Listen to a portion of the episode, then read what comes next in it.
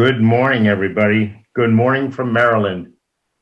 Welcome to our Saturday convention. We have a, a nice day planned for you, uh, and we're happy for those that are on the radio, live stream, and for those who have uh, dialed in through webinar.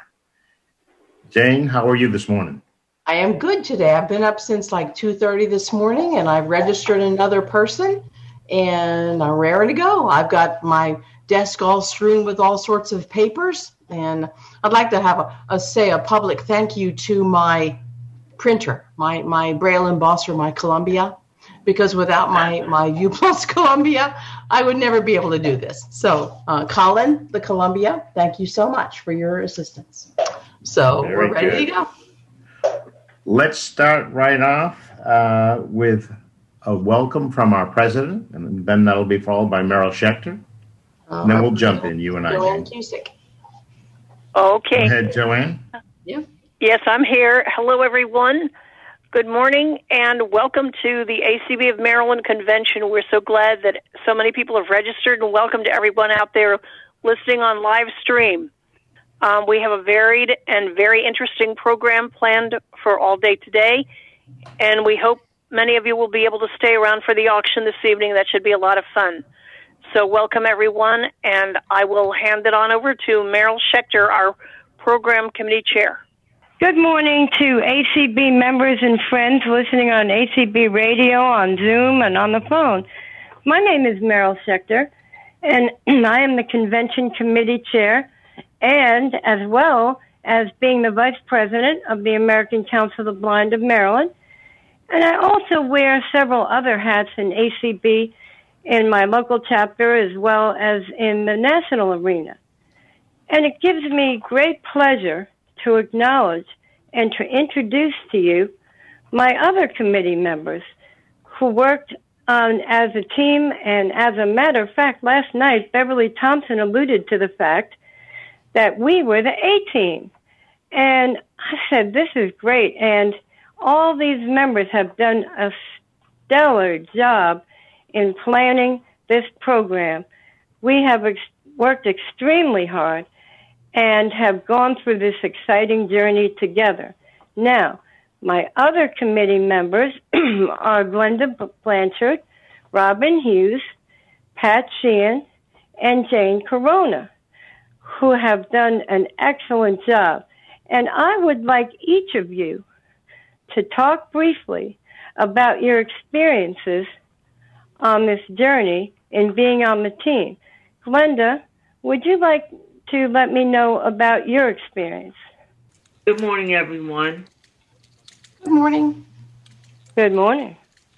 I've had, yes, I've had Glenda.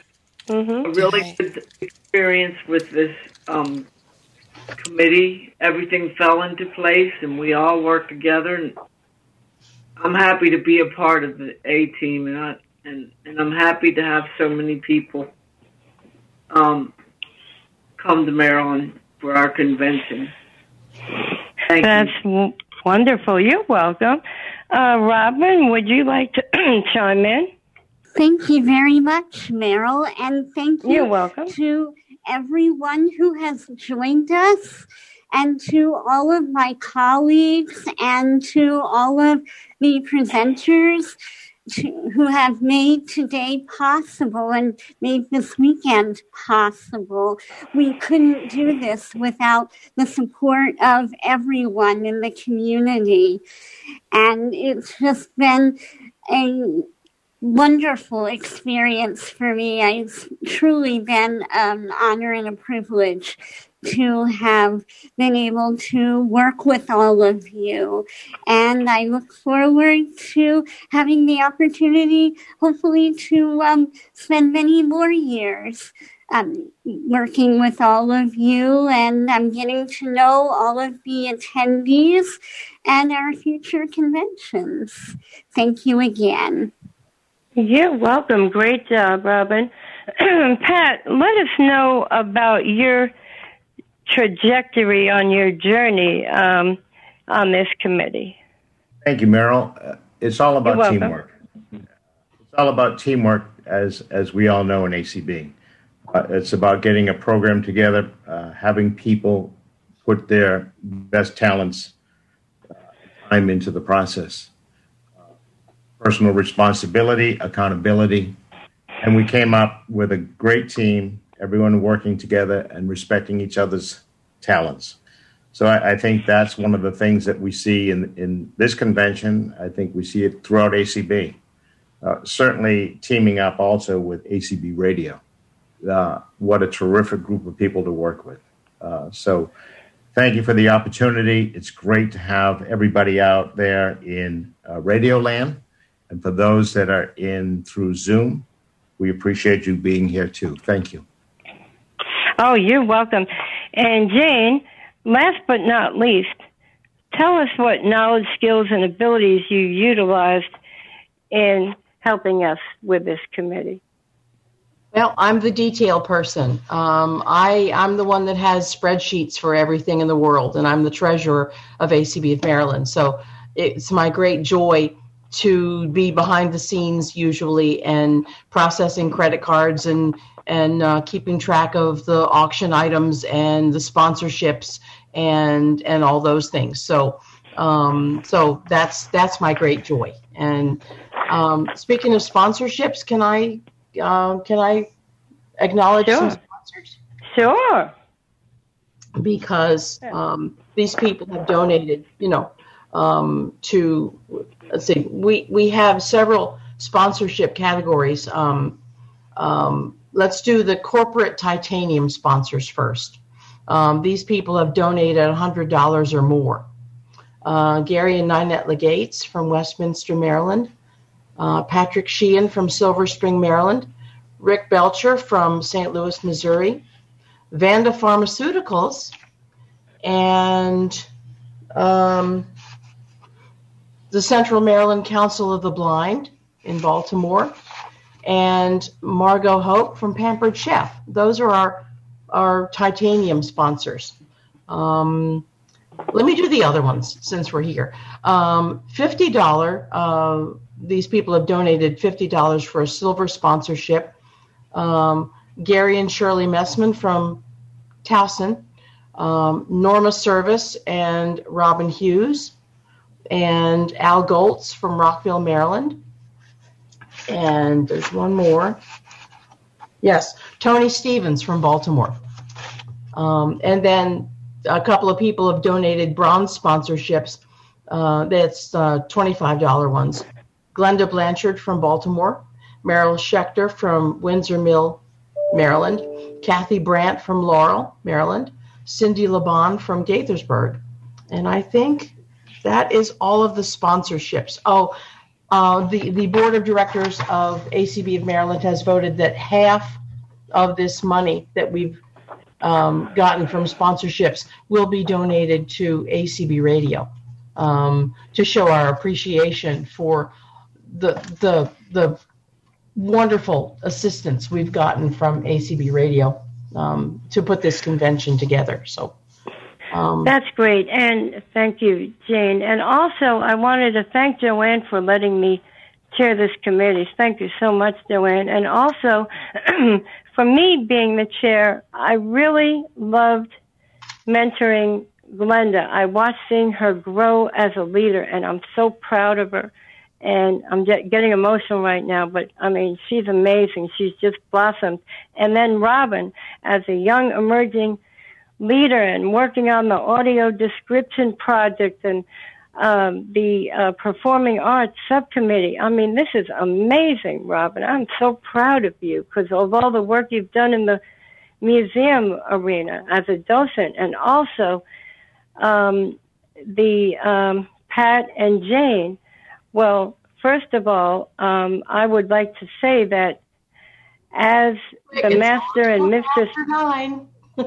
what? I'm the timekeeper. What'd you say? Make it quick. It's almost quarter after nine. It's time. Oh, okay. Well, I just want to say that um, Pat and Jane, you have been national leaders in your own right. Pat being involved in transportation, you being treasurer of several organizations, and you being on in the state arena and local. And it's just amazing. So I just want to acknowledge everybody and thank everybody. Thanks Thank so you, much. Meryl. Thank you. That's great. is, You're uh, welcome. It's always an honor to serve, and, and I appreciate that. Thank you very much. Um, You're welcome. Thank you.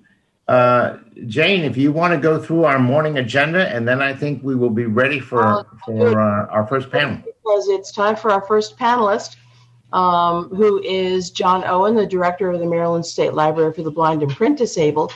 Um, and after that is a panel discussion about how ACB and Maryland are dealing with the COVID uh, pandemic. And uh, after that, we'll have a 10 minute break just because that's what we usually do during per- uh, in person conventions. And we forgot we were doing it on Zoom, so we didn't need to do that, but we did. And then at 10:55, we'll have some door prizes. And after that is a panel discussion um, about different ways of shopping for food. Um, and that gets us to noon. So we'll stop that and I'll, I will give the rest later. Um, but right now, um, it's, I'm so pleased to, to have um, John Owen, the director of the Maryland State Library for the Blind and Print Disabled. Libraries have always been a huge part of my life. And, um, and of course, we're one of the people that's on the, the e-reader pilot project. So that I'm so happy I live in Maryland for that. So, um, John, uh, would you like to tell us what's new at the library? Absolutely, absolutely. So glad to hear that you all are having a great convention and all the great things that you've done to this point. Uh, on behalf of Irene Padilla, the state librarian, uh, the Maryland State Library Agency, the Maryland State Library Board, and the staff of the Maryland State Library for the Blind and Print Disabled, I thank you for this opportunity to address the American Council of the Blind of Maryland 2021 virtual convention on Zoom from anywhere to you everywhere. Uh, these are certainly unprecedented times. Um, I'll share uh, just uh, some highlights of what we're doing, and I'll be happy to take questions afterwards if uh, time permits. Uh, the first big news for us is that we have a new name uh, as of October 1. We are the Maryland State Library for the Blind and Print Disabled. Uh, this name aligns us with the National Library Service for the Blind and Print Disabled and with the language of the Marrakesh Treaty. And while the plans for us of a grand unveiling have turned to a gradual rollout uh, because of the pandemic, most of our front facing media, our social media, our website, our email, our phone, uh, they use our new name. Um, we have been reaching out to organizations that link to us to have them update our information. Uh, we're working on hand, handouts and building signage and the rest. They'll, that'll come in the next few months. Um, we owe many thanks to the legislators who sponsored the bill for our name change, uh, including Delegate Kathy Forbes and uh, and the advocacy of the blind community across the state. Um, during this past year, uh, we promoted Mary Ramos to assistant director of our library. We welcomed Denise Sellers as our office secretary, and we welcomed Jordan Farinelli as our new collection development librarian. Uh, Jordan uh, was onboarded in April of 2020 after we had gone to mandatory telework, uh, which I'm sure was quite a surreal experience for her. But uh, we're grateful for all the ideas and contributions that she's been able to bring to our staff, even in these somewhat strange times. Which brings me to the other big news, which of course is the pandemic. Uh, in March, the majority of our staff began telework. We had essentially a day to prepare uh, we did an amazing job of moving most of our staff to telework, led by our IT specialist, Kevin Middleton, uh, making sure that everyone had the technology they needed for a home office, including ensuring that ex- accessible equipment was uh, available for our blind and low vision staff. Uh, we, re- we remain closed to public visits to the building, though we continue to send out materials daily and answer phone calls and emails, as well as provide programming. Uh, we have had a limited number of staff coming in each day throughout the pandemic to gather materials to send out and handle returns. We, while wearing masks, physically distancing, and using all the precautions when handling materials. Um, we've made adjustments to the floor plan um, to enable physical distancing and safe movement through the library, both now and for when we are able to have public visits again.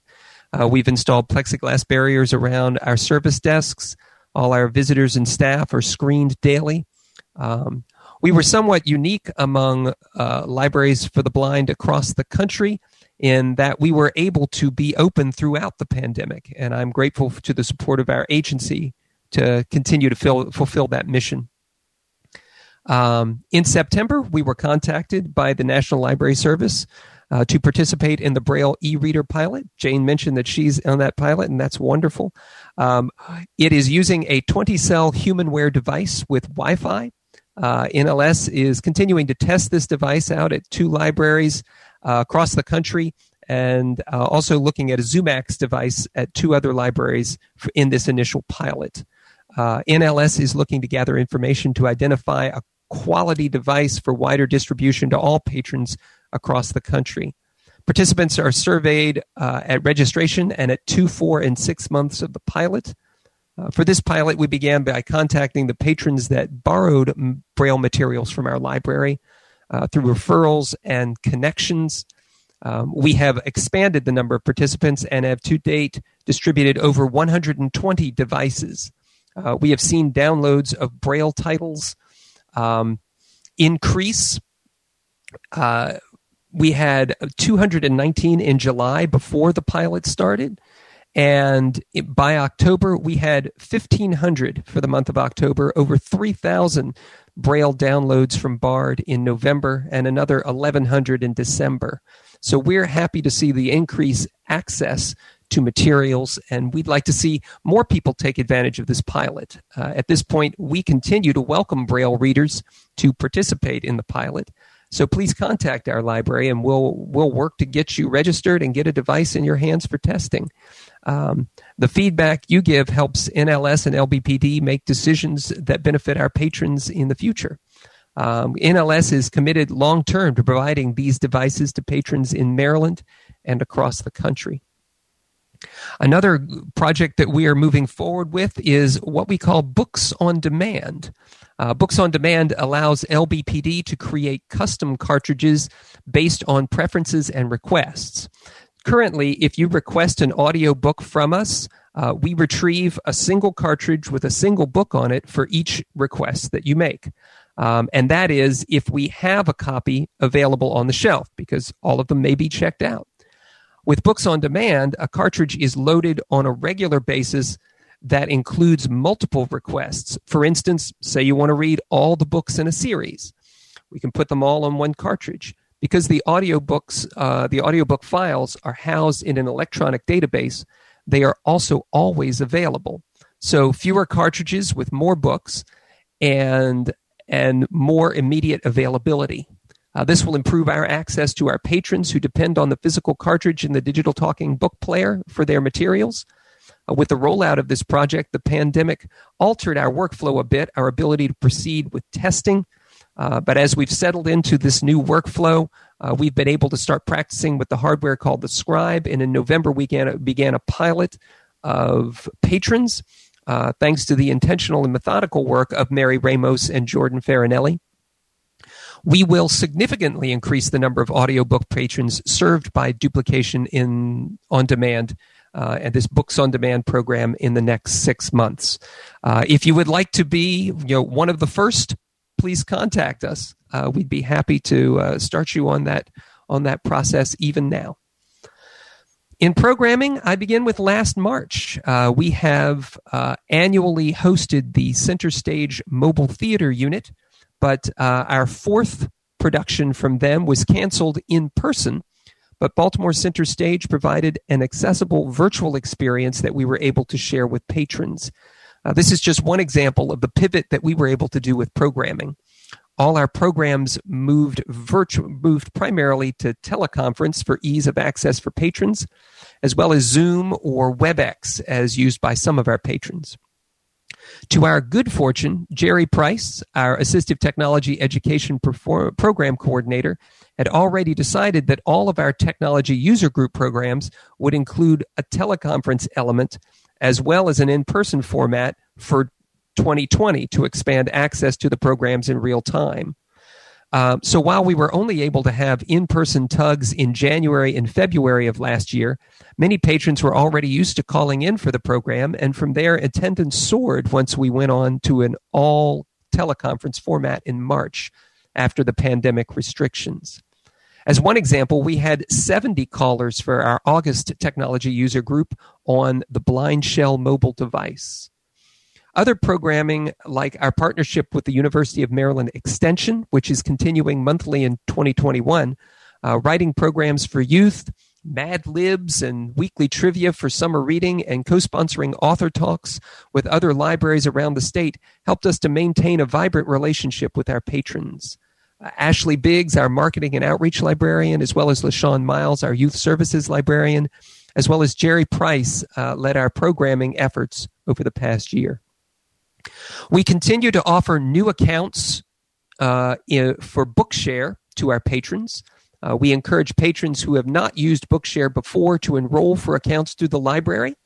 And we encourage uh, students transitioning out of school where their accounts were free to enroll in Bookshare with the library as well. Uh, we're grateful to the friends of the library uh, for their support in this program. Um, at least two of our recording studio volunteers have set up home studios to continue recording Marylandia materials. We have expanded to 15 volunteers in the studio and look forward to the time when we can safely begin recording again on site. Uh, we have uploaded over 200 books to Bard during this time. Uh, they have been downloaded over 13,800 times. So, Andrew Russell, our recording studio manager, has been a great guide for our volunteers. In the Maryland Accessible Textbook Program, uh, the team, uh, led by Joe Beckett, Brittany Lee, and Lisa Washington, converted and provided over 6,000 chapters to 47 students in the last year, and they've seen a steady flow of student engagement even during the pandemic. We continue to send out over 18,000 items a month, led by our technical services team of Larry Smith, Shirley Roan, and Patricia Bennett. We've added an average of 30 new patrons a month, processed by our patron services team of Amanda Gonzalez, Taryn Tranby, and Mosetta Trueheart. We've answered an average of 800 reference inquiries a month. Our building itself at 415 Park Avenue has a new water heater, a new security gate, new patron area windows, a new HVAC software control system, repaired masonry from a car collision. That's a quite a story, uh, and a full review of our building systems. Uh, many thanks to our maintenance chief, William Jones, our maintenance and janitorial personnel, and our guards for keeping the staff safe and comfortable during this during this pandemic.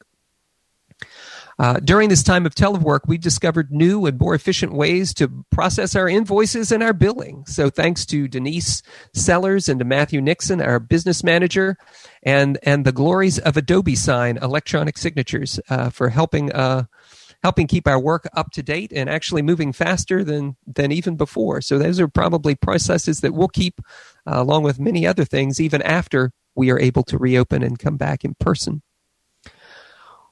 Addressing equ- equality, diversity, and inclusion is an important part of the mission of LBPD and the Maryland State Library Agency and libraries across the state. Staff from LBPD are participating at the agency level to craft a statement on EDI for the agency and begin to provide resources to staff for creating an even more inclusive and accessible environment for ourselves and our patrons. LaShawn Miles also uh, is also facilitating at the statewide level with Project Ready, a year-long workshop with public library staff to address and discuss EDI issues. This is not to say that we haven't faced some challenges. Obviously, the pandemic has affected how we worked as a staff. We miss being together. We miss seeing you all for meetings and tours and, and just drop in visits. Uh, but we've adjusted to these kinds of virtual meetings and uh, and you know managed to continue to get things done. Mail delivery has been an acute challenge for us, especially in July and August, uh, and again in December and this month, January. Um, thanks to the advocacy of public libraries and the blind community, we have been able to connect with Postal Service representatives. Um, we have seen improvements uh, but there continue to be issues with the mail. Um, they are our, the, U- the, United States Postal Service are our partners and in many ways uh, the lifeline. And um, so we just continue to address those issues with USPS representatives. Um, one of the other challenges that we continue to have is uh, is with the Department of Information Technology, which is also another state of Maryland agency. Um, just to give you a little background, for over uh, 22 years, prior to the Maryland State Library Agency's establishment as an independent agency in July of 2017, our IT infrastructure was provided by the Sailor Network, uh, which is a project of Maryland's public libraries that since 1994 has provided statewide broadband internet access for public libraries, schools, and local government in Maryland. Uh, subsequent to becoming an agency, its own independent state agency, MSL began working with DoIT directly and was asked to incorporate LBPD services under this umbrella. The primary issues for LBPD as a front facing customer based organization are that delays in DoIT service response times due to siloed departments which handle only specific aspects of issues um, have slowed down uh, you know our ability in some ways to implement new hardware into what we do. The change to DoIT also reduced access of our staff IT specialists to full network monitoring and troubleshooting tools. Uh, DoIT also does not have the knowledge of specific assistive technologies and how they integrate with the network, which our IT specialists and other staff do. Uh, DoIT has improved its infrastructure in terms of its internet pipeline network Maryland and its cybersecurity for machines on this network. But still, the Maryland State Library Agency continues to request more access to network credentials for its on site IT specialists so that they can manage our unique network of hardware and software at LBPD, which includes, of course, our recording studio, computers for public access with accessibility software, software and hardware specific to our circulation services, and the equipment, of course, provided to our patrons. In our most recent response, which was just a few weeks ago, we requested a meeting with DoIT to request that our IT specialists have necessary network credentials to add and manage devices to our network. And uh, those are those are I think the some of the biggest challenges that we face to uh, continue to provide excellent um, customer service to all of you across the state. In summary, uh, I couldn't be more proud of our staff for adapting and innovating through these difficult circumstances. Um, we've learned a lot of things that will carry over even after we open reopen the building at a safe and appropriate time. We are diligently working towards solving the challenges, and we're laying the groundwork for these new models of service. Um, you can, of course, contact our library by email or phone, and I can provide these either to Jane to share out with all of the group. Um, Why but, don't you give them now? Hmm? Just, give, just go ahead and give them now. Yeah, I can go ahead and give them out, but uh, if you need them in writing, I can I can do that as well. You can reach us at reference.desk at maryland.gov, or you can call our reference desk 410-230-2443. You can follow us on Twitter and on Facebook, as well as get general information from uh, about us from our agency website, which is marylandlibraries.org which links also to our LBPD blog. Uh, in the end, everything we do is for you, our patrons, so that all may read. Uh, thank you very much for the opportunity to speak. I can take any questions if you like. I have one question. Sure. Uh, maybe Monica's looking for others. I'm here. okay. okay. I just um, okay. I was really pleased to hear that that um, a couple of hundred books from the Marylandia collection are on Bard. If I was going to look on Bard to find those specific books, how would I find them? Oh, that is a that's a good question. Um, unfortunately, Bard isn't built for a keyword search on Maryland itself. Um, oftentimes, if you that is it's a difficult thing to do and we're working on creating a list that we can actually post on our website so that we can so that people can find them. But um, in bard itself uh, the bard website is just not built searchably to to get down to that kind of um, detail like recorded at the maryland library. Um, but what I would suggest is, you know, usually a search on Maryland uh, or even Marylandia will sometimes turn up uh, a good number of the books that are there. So I wish I had a better answer for you, and we do continue to work with NLS on that question, but um, that's uh, probably your best way. Thanks. Okay, if anybody has questions, you can raise your hand by doing Alt Y on your PC, Options Y on your Mac. If you're on a phone with a keypad, it's star 9, and if you're using an app, it'll be in the middle of your screen. Okay, let's see, Joanne. You should be unmuted. Okay. Um, I just wanted to public, publicly thank John and all the library staff. Um, I was in, I live in a, an independent living portion of a retirement community. So we were in lockdown for several months, and I want to thank you for providing all that wonderful reading material that kept me from going crazy. and um, so I just wanted to thank you very much for all you do for us. You're very welcome. It's our it's our pleasure to provide this service, and I'm glad we uh, we we understand the the lifeline that we can be, and and and you're very welcome. We're, we'll continue to do that. So we have area code three one four ending in six nine. Uh, I'd like to ask, how are you doing with the scripted videos? we continue to have a uh, a collection of descriptive videos that you can request. Um, uh, what we're what we're finding more and more is that uh, DVDs are, um, especially with with DVDs, it it's more of a standard.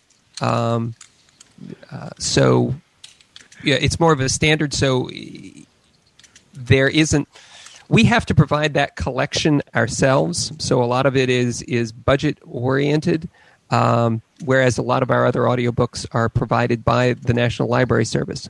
But we continue to have a collection of descriptive DVDs that are available for checkout. That's uh, great. Uh, I'm from St. Louis, Missouri, okay. and we get they have stuff there. One of the best uh, groups that put out stuff is uh, is from Canada, called Audio Vision Canada, and they mm-hmm. put out a lot of uh, different stuff, particularly a lot of your uh, old old movies, mm-hmm. things, and you have yeah. some pretty good ones. All right, all right. Well, John? if you're in St. Louis, um, actually, interestingly enough, the head of the Wolf, the director of the Wolfner Library, the uh, library for the blind there in Missouri, uh, is actually our previous director, Leslie Bowman, uh, who was uh, previously director here at the Maryland State Library for the Blind. So, yeah. Yeah, and she's a good one. Yes, she is. Yes, she is. John Patchy, and if I could jump in for a minute on sure. as far as audio description is concerned, ACB has been running a project now for about 11 years. Uh, you're breaking up, Pat. Hmm? You're, you're cutting out. Oh, I'm sorry. Is this better? Yes. Yep. Okay. Uh, acb.org slash ADP is the website, Audio Description Project. Sure. And uh, on that website, it has listings for television shows, mm-hmm. movies. Uh, it just goes through the entire project, talks about lots of different audio description that is being done, sure. uh, museums and uh, national parks, all of that kind of thing. So it's a great Absolutely. resource mm-hmm. for you to be able to take a look at. Uh, it, it's very comprehensive as far as uh, I think it's 4,500 audio described titles that they have listed. Sure. And uh, where to get yeah. them. So mm-hmm. Uh, tremendous work being done. And I think uh, patrons throughout um, uh, Maryland and actually throughout the United States are coming to ACB to get information on audio description, how it works, where can I get it, can I apply it here, here, and here. So, yeah, great work. Yeah. So yes, I that is that is wonderful work that you all are doing, um, and you know we're great. You know, it, it could be something that we can point to. You know, that that certainly is something that on our website and in our uh, discussions that we can point to uh, all of the resources that are out there. Um, you know that we're all partnering together to make sure that content is is available in all kinds of formats. So thank you for that pat. Good. Thank you. Yes. And john there are no other questions right now. Okay. I can ask one. Oh sure. um, with the e-reader um, project. Um, people of differing skill abilities are using these e-readers, and how is the library handling tech support questions with regard to setting up and using the e-reader? Um, because I know some people on the list have have been having some issues with with uh, dealing with it. You know. Yeah. Um, well, they are. I mean, you can certainly call us. We actually had three of our staff, um, Jerry Price, as well as Kevin Middleton and Jordan Farinelli, who have um, we have designated as our three tech support um, people. They're the people that have kind of really delved in to the manual, delved into uh, you know just the technical aspects of it and troubleshooting and those kinds of things. So you can certainly give us a call. I know that there is uh, there is the list serve that that that uh, where patrons can talk to one another and kind of work things out. But uh, if you need some technical assistance, uh, feel free call that reference desk number that 410-230-2443 and we'll put you in touch or send us an email uh, and um, we'll put you we'll connect to you or for whoever needs that assistance we'll connect them with one of our technical service or our technical experts and uh, try to work through um, work through issues that may be having. I know that there are people that have called and we have been working with them um, one of the cool things that we've actually found out uh, just while i'm kind of riffing on this this uh, this topic um, with our books on demand project, we found that um, we are able to now do that with uh, a make a cartridge with multiple braille books on it. So if you're having difficulties with Wi-Fi or you don't have Wi-Fi, um, that is not a barrier to you using this braille e-reader device. You can request a cartridge similar to you know an audiobook cartridge. It'll be an NLS cartridge that'll have the braille files on it and so we can provide access that way. So I know we've been working with, uh, talking directly with some of our patrons about that, as well as helping them get their their BARD access and their Wi-Fi access. So feel free to call us. We have people to help. Sorry about that. That's my phone in the background. we do have another question for you. Sure, go ahead. It is area code 301 ending in 800. Hi, um, this is Francie Gilman. Um, I'm a librarian, and um, I really appreciate the work that you're doing, John, and all of you at LBPD. I'm wondering, a, a, friend is not too familiar with um, technology, and you may have answered this the last time, but can somebody help her out with downloading to her phone and registering for BARD and just I know it's hard to do that um, when you're not one on one, but um, is this the kind of thing that your staff can help with? Yes, we can. Uh, yes, we can. Uh, and I would again contact us. Um, we can we can help with that. Um, I know that uh, particularly Jerry Price, uh, our assistive technology specialist, he he's doing one-on-one classes. You know, helping people uh, even through the uh, the pandemic. Um, he has been on the phone with people uh, just to work with them, teaching them about the accessibility um, uh, features on their phones or other mobile devices. So um, I know Jerry in particular, but any number of our staff would be able to help with that. So please call, and we'll be happy to help. Oh, that's great. Thank you. Mm-hmm. There are no other questions right now. And John, this is Pat Shee, and I have a question for you. Sure. Um, what subjects have you been t- uh, discussing in your technology user group? What kind of subjects do you uh, cover? And uh, are you using a platform like Zoom, or how do you connect to that group? We have been using. Um, we have actually been using freeteleconference.com. Uh, so it's been all teleconference um, the nice the subscription that we have with that um, is good because it doesn't require any kind of access code. Uh, you just call up the number and you're in. Um, so that really uh, improves access for people. Um, so that is that's the platform that we've been using for that, and actually for a lot of our programs.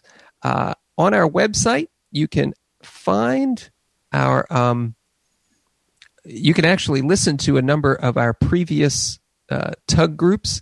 Uh, Jerry, of course, he does around November his holiday gift guide, uh, where he gives some kind of like uh, the kind of uh, gifts that um, maybe not everyone has.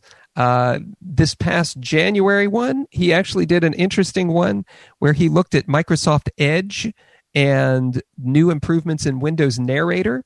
So, to kind of uh, understand um, those accessibility features and the immersive reader uh, feature on um, Microsoft Edge. So, it's that kind of thing. He's, he's, uh, I'm trying to think. He this coming month he's uh, he's it's he's it's a bit of a surprise for us because uh, he said he's going to look at some new and interesting apps for your for your phone. In the past, he's looked at the Amazon, you know, like the Amazon Echo and Alexa.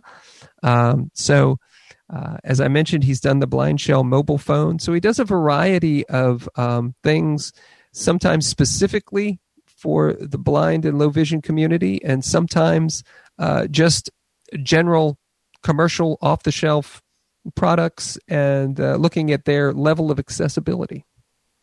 Very good. That sounds like interesting programs. I'm wondering yes. if, if we had any thoughts or ideas or type of programming that we'd like to see him cover in his calendar for 2021. Does he take suggestions? He, I'm sure he could. Yes. That would yeah. Be, that would be great. Okay. You can you can certainly yeah. Okay, we have another question for you. Area code 443 ending in 288. This is Ninette Legay. I just wanted to comment as someone who has been using the, the pilot device. Yes. Uh, that it, it has just been a very positive experience for me. Um, I'm very familiar with Braille displays, but I have read, I, I just wanted to say to anyone who might not have joined this yet and might be considering it, that it, it really is very much worth doing um, because it, the access is just so easy for finding books and downloading them. And I have read a, number of books that I would not have otherwise been reading.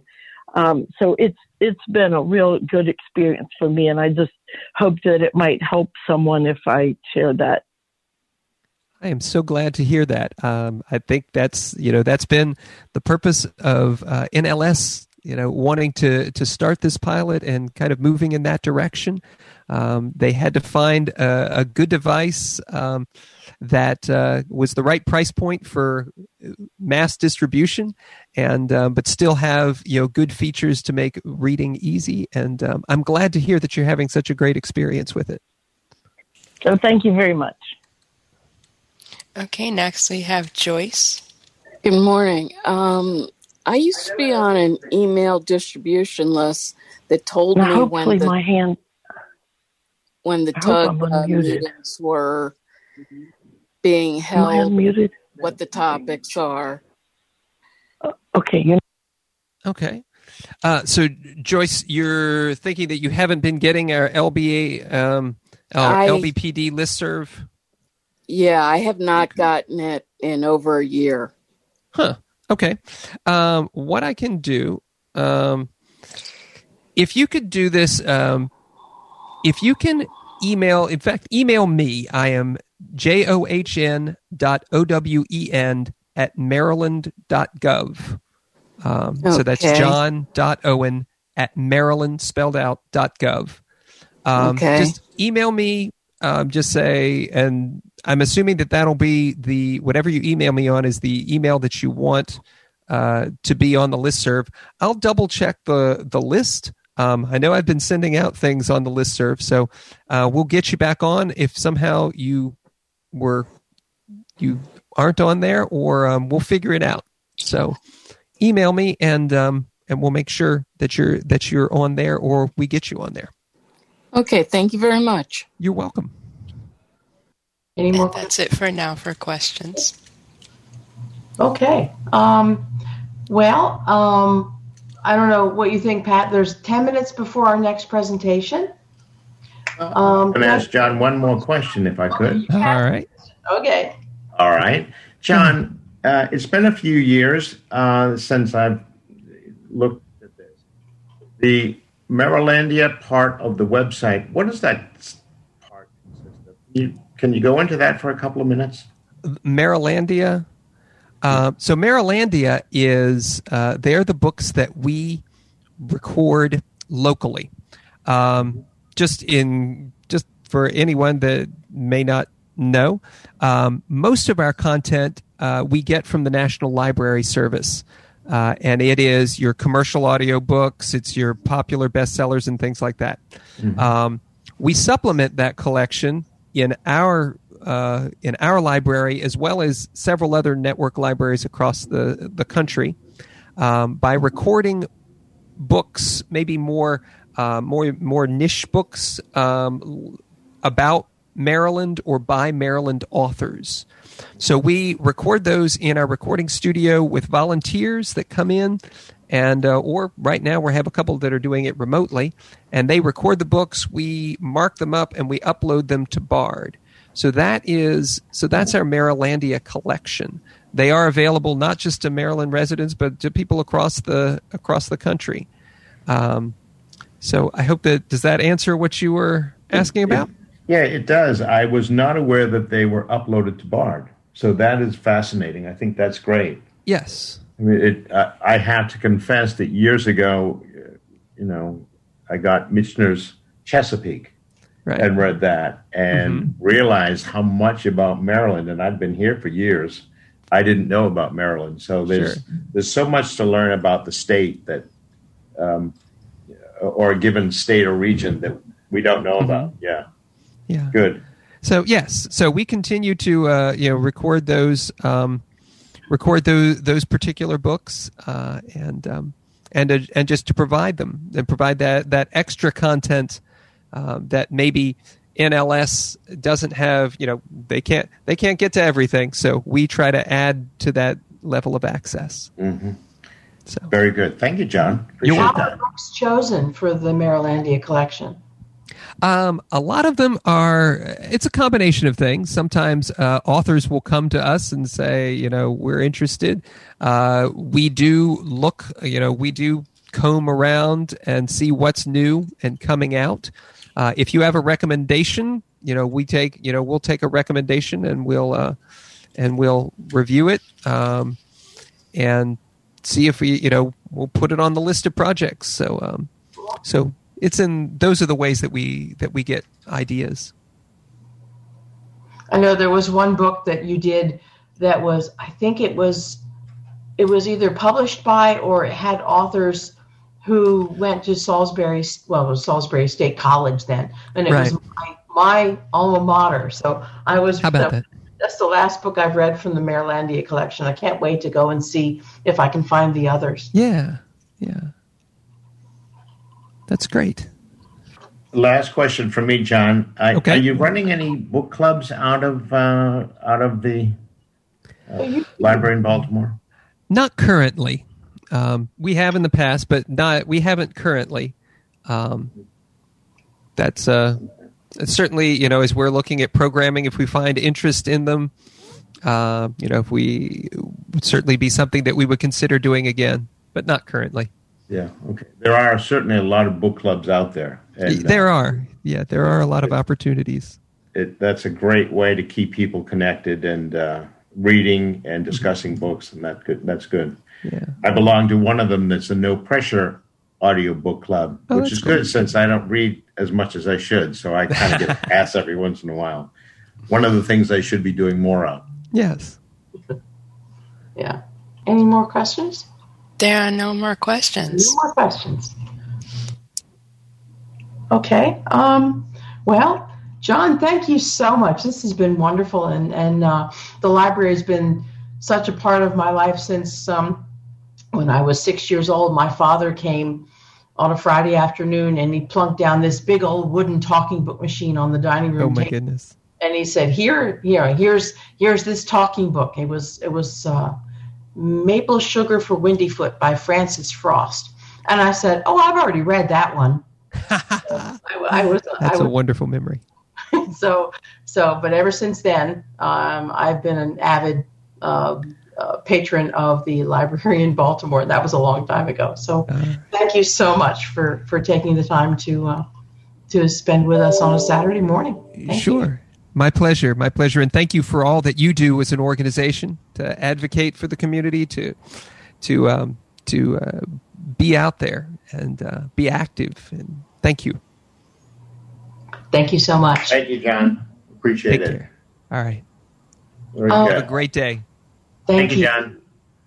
One thing I forgot to mention when I was reading sponsorships, um, Beverly Thompson from Youngevity wanted me to make sure that everyone knows that if they purchase something um, as a result of hearing it on this this convention from her, her Youngevity, um, that three dollars of it of the purchase will go to ACB of Maryland. So I'm very much thinking about that myself. So um, so keep that in mind if you'd like to to purchase some of the things that that Youngevity has uh, in their product line. So um, I know we just we discussed that last night, Jane, and uh, every time I read it with Jaws, it still comes over as Yummy Buddies.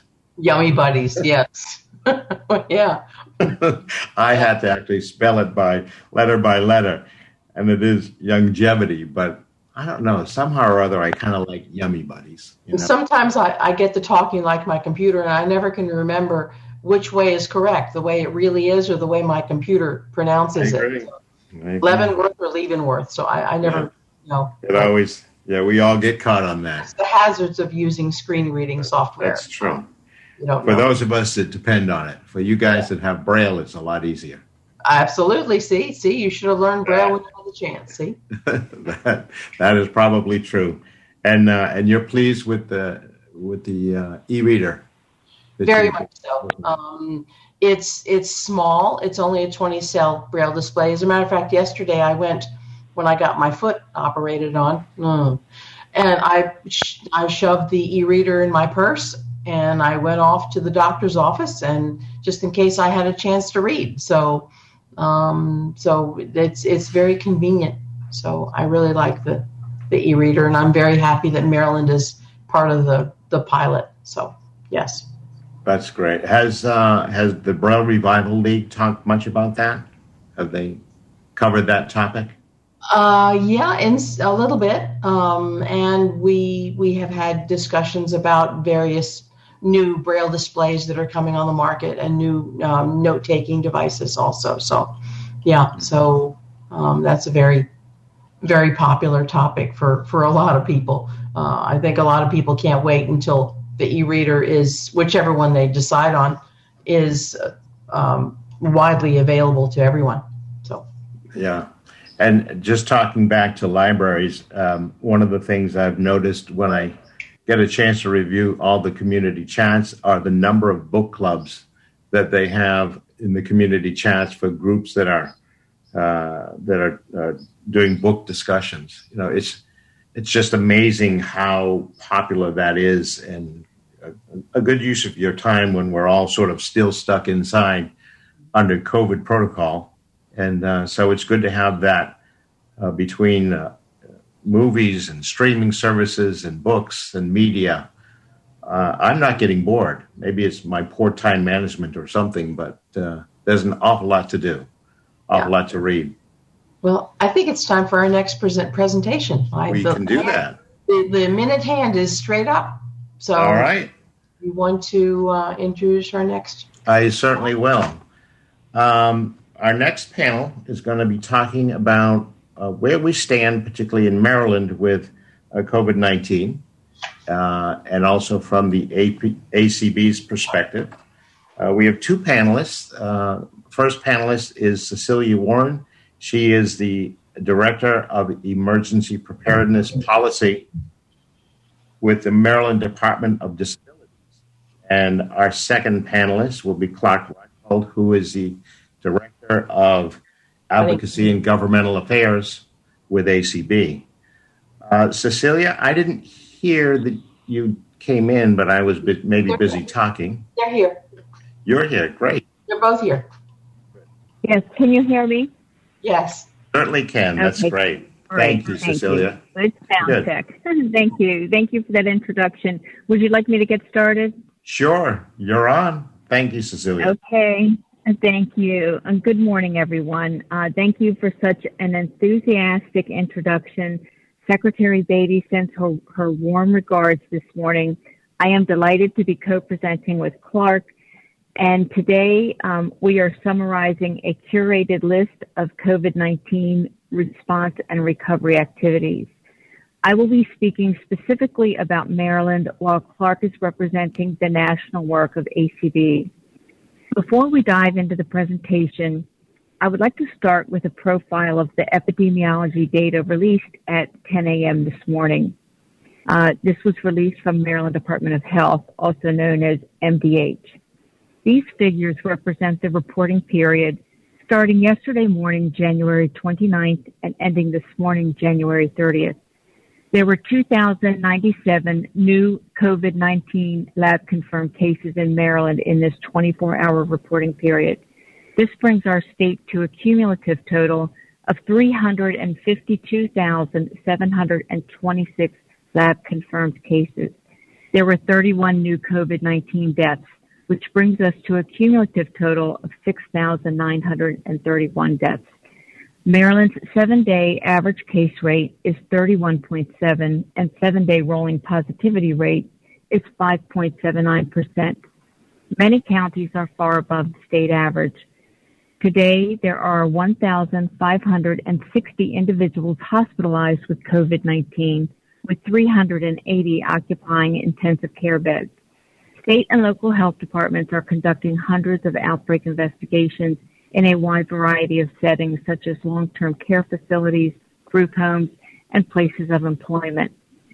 In addition to the thousands of public health employees that have been working on COVID-19 response since March 2020, Maryland has shifted thousands of state employees who are not public health clinicians, but serve the deep need for staffing other roles, such as testing centers, vaccination clinics, contact tracing, information technology, scheduling go teams for nursing homes, expanding lab capacity, communications, data collection, and so on. Many communities have unmet needs and your state and local emergency managers are working tirelessly every day to support these communities. During this pandemic, we also supported the response and recovery needs for tropical storms and the inauguration. This weekend, state and local agencies are pressing forward with preparations for a potentially significant winter storm. Uh, in other words, there are no weekends or holidays during a declaration of emergency. So we have made much progress in Maryland with respect to disaster preparedness, response, and recovery. And today I want to share with you a few highlights of Maryland Department of Disabilities, or MDOD's COVID-19 response. At the beginning of the pandemic, healthcare facilities issued no visitor policies. Secretary Beatty and the Secretary of Health issued a joint order in May 2020 and amended again in September to allow for support persons for people with disabilities in healthcare settings, including nursing homes, assisted living, and outpatient centers. A support person may be a family member, personal care assistant, similar disability service provider, or other individual knowledgeable about the management or care of the patient, and someone who is authorized to assist the patient in making decisions. This does not mean this person has to be a guardian. They simply have to be in a position where they are able to help that patient make decisions and enjoy equal access to the health care provided. People with disabilities, regardless of diagnosis or symptoms of COVID-19, are permitted to have access to support persons. In other words, a support person is an accommodation, not a visitor.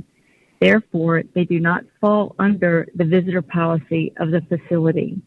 As you can imagine, we continue to receive complaints pertaining to healthcare facilities refusing access to support persons. During emergency declarations, MDOD stands up a constituent services hotline. The hotline staff work to resolve these issues as well as provide referrals and perform case management. We have enhanced monitoring of the hotline on the weekends and calls are returned within 12 hours. Uh, during the weekdays, they're typically answered um, on the first call. The pandemic has also resulted in a limited supply of specific foods and supplies in the supermarkets. Working with the private sector, MDOD arranged for group homes for people with disabilities to purchase groceries and supplies in quantities above the store imposed limits. Group homes are committed to patronizing businesses in their communities. We also work with Maryland Department of Human Services to create a food delivery program for people with disabilities who could not access their community food banks due to lack of transportation, mobility issues, or quarantines. Um, the funding for that program expired at the end of October, excuse me, at the end of December. However, we do have a modified version of that program available today. And should you find yourself in that position uh, where you need uh, food delivery, and we're not speaking of Peapod or Instacart, this is from like food bank type delivery. If you call 211, they will ask some screening questions and make the proper referral so that we can um, meet that uh, that need for a feeding opportunity. In addition to um, these programs, we have a deep bench of expertise in accessible communication and information technology. So, working with the Hospital Surge Task Force, we deployed assistive technology kits to field hospitals and testing centers to ensure that people with disabilities would have equal access to communication. This kit includes devices such as assisted listening devices, video magnifiers, and other low, and, and some low-tech items. We also contract with a vendor to provide on-demand video remote interpreters. And these um, devices and the interpreters will also be available at state-sponsored uh, vaccination sites. Disasters do not impact all communities equally, and we have additional risks during a disaster. Um, the ability to access information is critical. Uh, how can we access instructions, warnings, and announcements if it's not presented with universal design in mind? So assistive technology should be interoperable with critical messages, but oftentimes we would find that agencies would issue image-only PDFs. So how we approach that task, which sometimes seems insurmountable, is that we started with um, the executive office and that we had our staff train um, some members of the executive staff to render executive orders accessible um, so that when an executive order is issued on the weekend or in the evening, we can have it rendered and remediated accessible even without the source document. Um, and that can occur fairly quickly so that it can be posted to the website. Um, and uh, in addition to that, we have received other complaints um, regarding COVID-19 websites. Um, and so we have a staff now dedicated to testing and analyzing public-facing COVID-19 websites that are under a state banner. A few problems or challenges have emerged from this and that several agencies were creating their own version of COVID-19 websites with information specific to their focus, such as labor, aging, and the like. Um, complaints from the public indicated that some elements were not accessible. So uh, Secretary Beatty sent official notice to state leadership and cabinet secretaries that COVID-19 websites should um, complete a brief notification to our IT accessibility policy director and then be prepared for analysis on the site's conformance to WCAG standards. Uh, the staff will generate a report and make contact with the vendor or webmaster or other party who can make code corrections. Um, obviously, this is not a once and done program. As an incident matures, uh, as the pandemic matured, we noticed that web pages were adding interactive elements, um, uh, form fields, and other features that were not rendered with accessible methods. Um, so, whenever possible, the staff maintaining or adding web content content would then have to receive instruction on how to make the content accessible.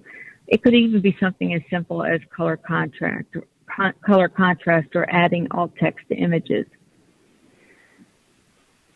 Okay, I am following my notes here. Excuse me, I had a little delay on my computer.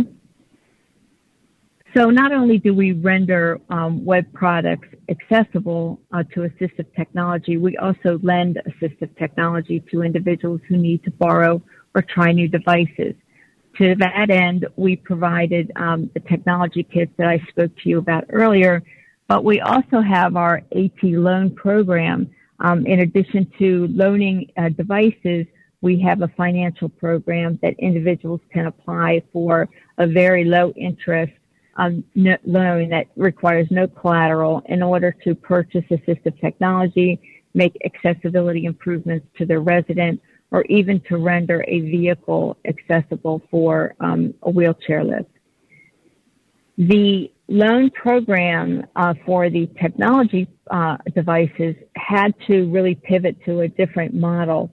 Um, typically, we would deliver them in person and train a, an individual um, at their home.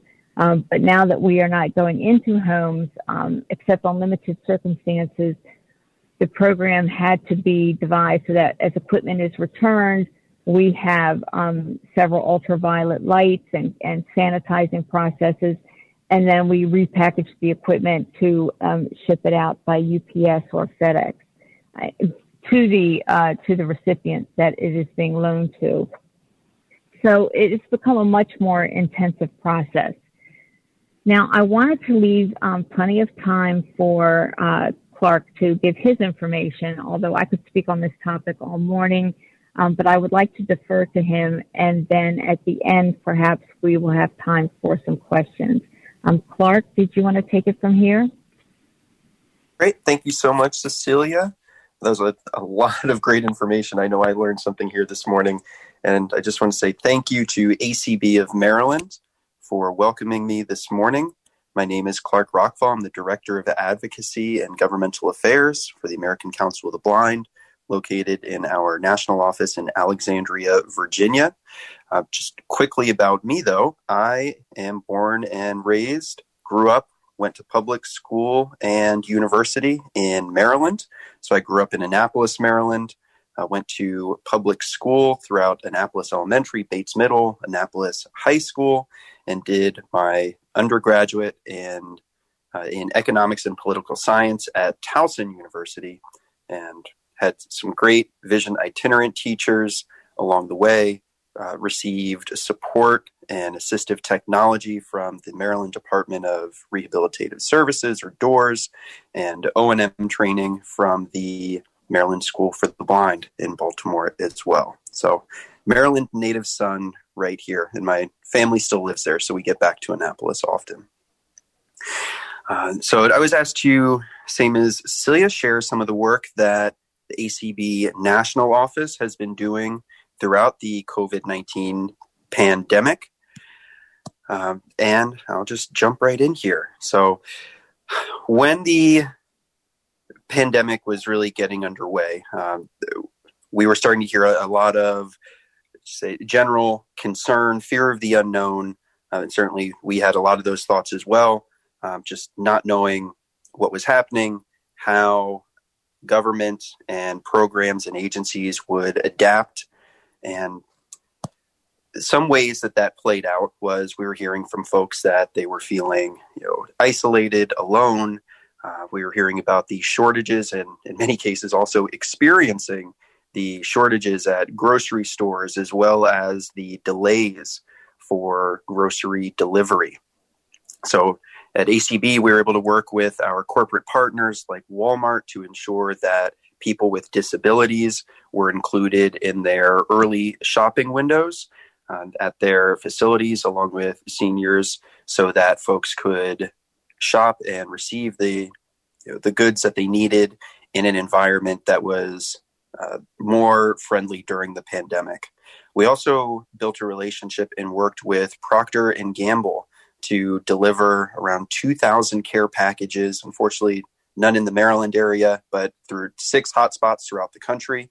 So New York, Orlando, New Orleans, Chicago, Cincinnati, San Francisco, and Seattle. I added Chicago. That was not one of them. Um, so, and in those care packages, we included uh, those household and personal care cleaning items that were becoming so hard to come by. At the same time that we were doing this work, we were also working with our national partner organizations as uh, the federal government and state and local governments were starting to implement a lot of uh, emergency orders, executive or- orders, and waivers. So some of these that folks may remember um, last fall, excuse me, last spring in the April timeframe, the U.S. Department of Education uh, gave a lot of us a, a fright when they started asking what waivers they should allow for uh, requirements under the Individuals with Disabilities Education Act, you know, that landmark piece of legislation that provides the right of a free, appropriate public education in the least restrictive environment for students with disabilities. And uh, collectively, ACB, our members, and the uh, the cross disability community, we we raised our voices and we said that their you know, FAPE and LRE, uh, those are rights. They should not. There should be no waivers in that regard, is all at all. And the Department of Education listened. Uh, the waivers that they that they did look to provide were focused on administrative burdens, uh, paperwork, and reimbursements. So we were certainly pleased by that outcome. We also worked uh, with our partners and the Department of Health and Human Services to provide waivers and relaxed requirements on uh, available prescription doses. Uh, to make it so that individuals could receive a prescription for 90 days instead of 30. And again, limit the amount of time that you have to spend in line or at a pharmacy out in public during a pandemic uh, to receive needed and necessary medication. We also work to expand the availability of telehealth and relax requirements so that telehealth in some cases could be provided via phone calls just the just the telephone portion, only audio only, not and not have a video requirement. And at the same time, uh, throughout the pandemic, it's brought to light several things that we already knew that many telehealth video services, patient portals, and at home medical equipment are not accessible to people who are blind or with vision loss. Our friends in ACB Diabetics in Action uh, certainly know this better than than most of us. So that's an area of focus that we'll maintain here going forward. Another thing that we worked on um, in the cross disability community as a whole, as well as the Department of Justice, was quick to respond to was the uh, the notion of rationing of care. So if you, you think back, I think we've been through three or four waves of the coronavirus and spikes and cases. Uh, and we're certainly not out of the woods yet. But early on, we heard about states that were being that had their infrastructure and hospital beds being overwhelmed, putting in crisis plans that would ration care to patients based off of quality of life. And that's the that's the scary part because it was their perception of quality of life that could be interpreted to mean that somebody with a disability must obviously not have as high a quality of life as other patients. So, someone with a disability could be moved further down the list uh, before receiving treatment. And that's something scary to think about. Uh, complaints were filed, and the Department of Justice acted quickly and made a, a fast example of the state of Alabama and soon after that, the state of Pennsylvania settled so that they would not have the same judgment rendered against them. Uh, and that that was a, a quick and swift response that put other other states on notice. Um, but it's you know certainly a still a scary scary thing to think about, a scary proposition.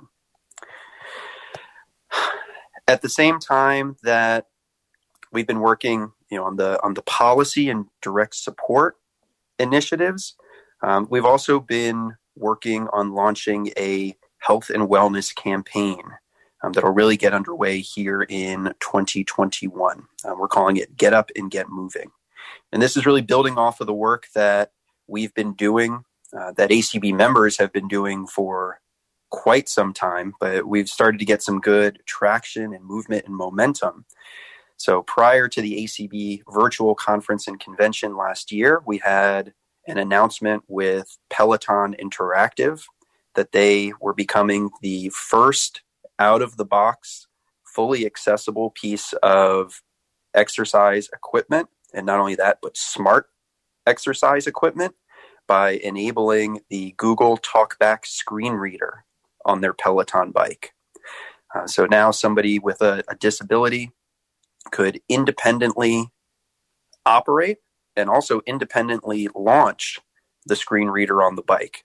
So if you are one day in person at a ACB event in the future and you go to the fitness center and there's a Peloton bike, you don't need to find someone from the hotel staff to help you activate the screen reader or start a class for you. You can do that on your own. And if you have one of these machines at home, same thing. No no more relying on friends, family, loved ones. You can independently uh, launch a class and you know rock out and get a good workout in. So this is work that we are seeking to expand. You know, now Peloton has shown that it is it is possible. So that's no longer an, an excuse for other fitness and exercise equipment manufacturers. And this is just one small component of our our health and wellness campaign, but shows that what is possible when ACBN, our members are pushing the envelope and working collaboratively uh, with our industry and other partners. Also, throughout 2020, um, in large part thanks to, she has many names, but I'll refer to her as Cindy Hollis, our membership services coordinator for ACB National. Um, we had the launch of the ACB community events, and it, it became quite clear that in addition to social distancing, we have many members in ACB and the broader blindness community who weren't just feeling distanced, but were feeling isolated, trapped, alone. And the ACB community provides uh, a social forum to improve health and wellness. You know, if you're taking a again a yoga or a resistance class, but also just for mental health, it provides that community, that outlet where folks can meet for a coffee social. We've had a few advocacy sessions related to low vision and a, a topic I'll get to here shortly, voting, uh, but then also game night and just fun social outings. So those have grown like gangbusters. Um, you can find out uh, information about the ACB community events on the acb.org website. Uh, there are now anywhere from 70 or 80 events a week with people attending from all over the world. And last but not least, voting. Um, folks, it seems like so long ago, but there was just a, an election and primary elections in 2020. And along with the items we touched on earlier, this was a space where executive orders were flying fast and furious, um, including in uh, the state of Maryland. Uh, Governor Hogan had to make uh, several changes and modifications and uh, additional statements to provide clear direction on how uh, people in Maryland would be able to vote in the primary and the general election. And I know there's a lot of great work by ACB of Maryland in this regard, and the ACB National Office worked with more than 25 of our state affiliates to expand uh, the availability of accessible absentee voting throughout the country.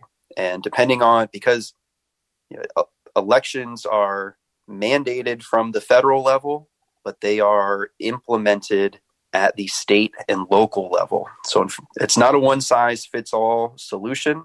Um, every state, and in some cases, county and city, imp- have different election laws and implement their election requirements differently.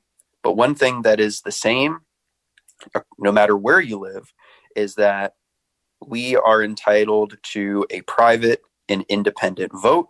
We're provided equal aspects to government services, including voting, and even within voting, uh, we are in, we have the right to a private, independent vote and equal access to not only in-person voting but absentee voting as well.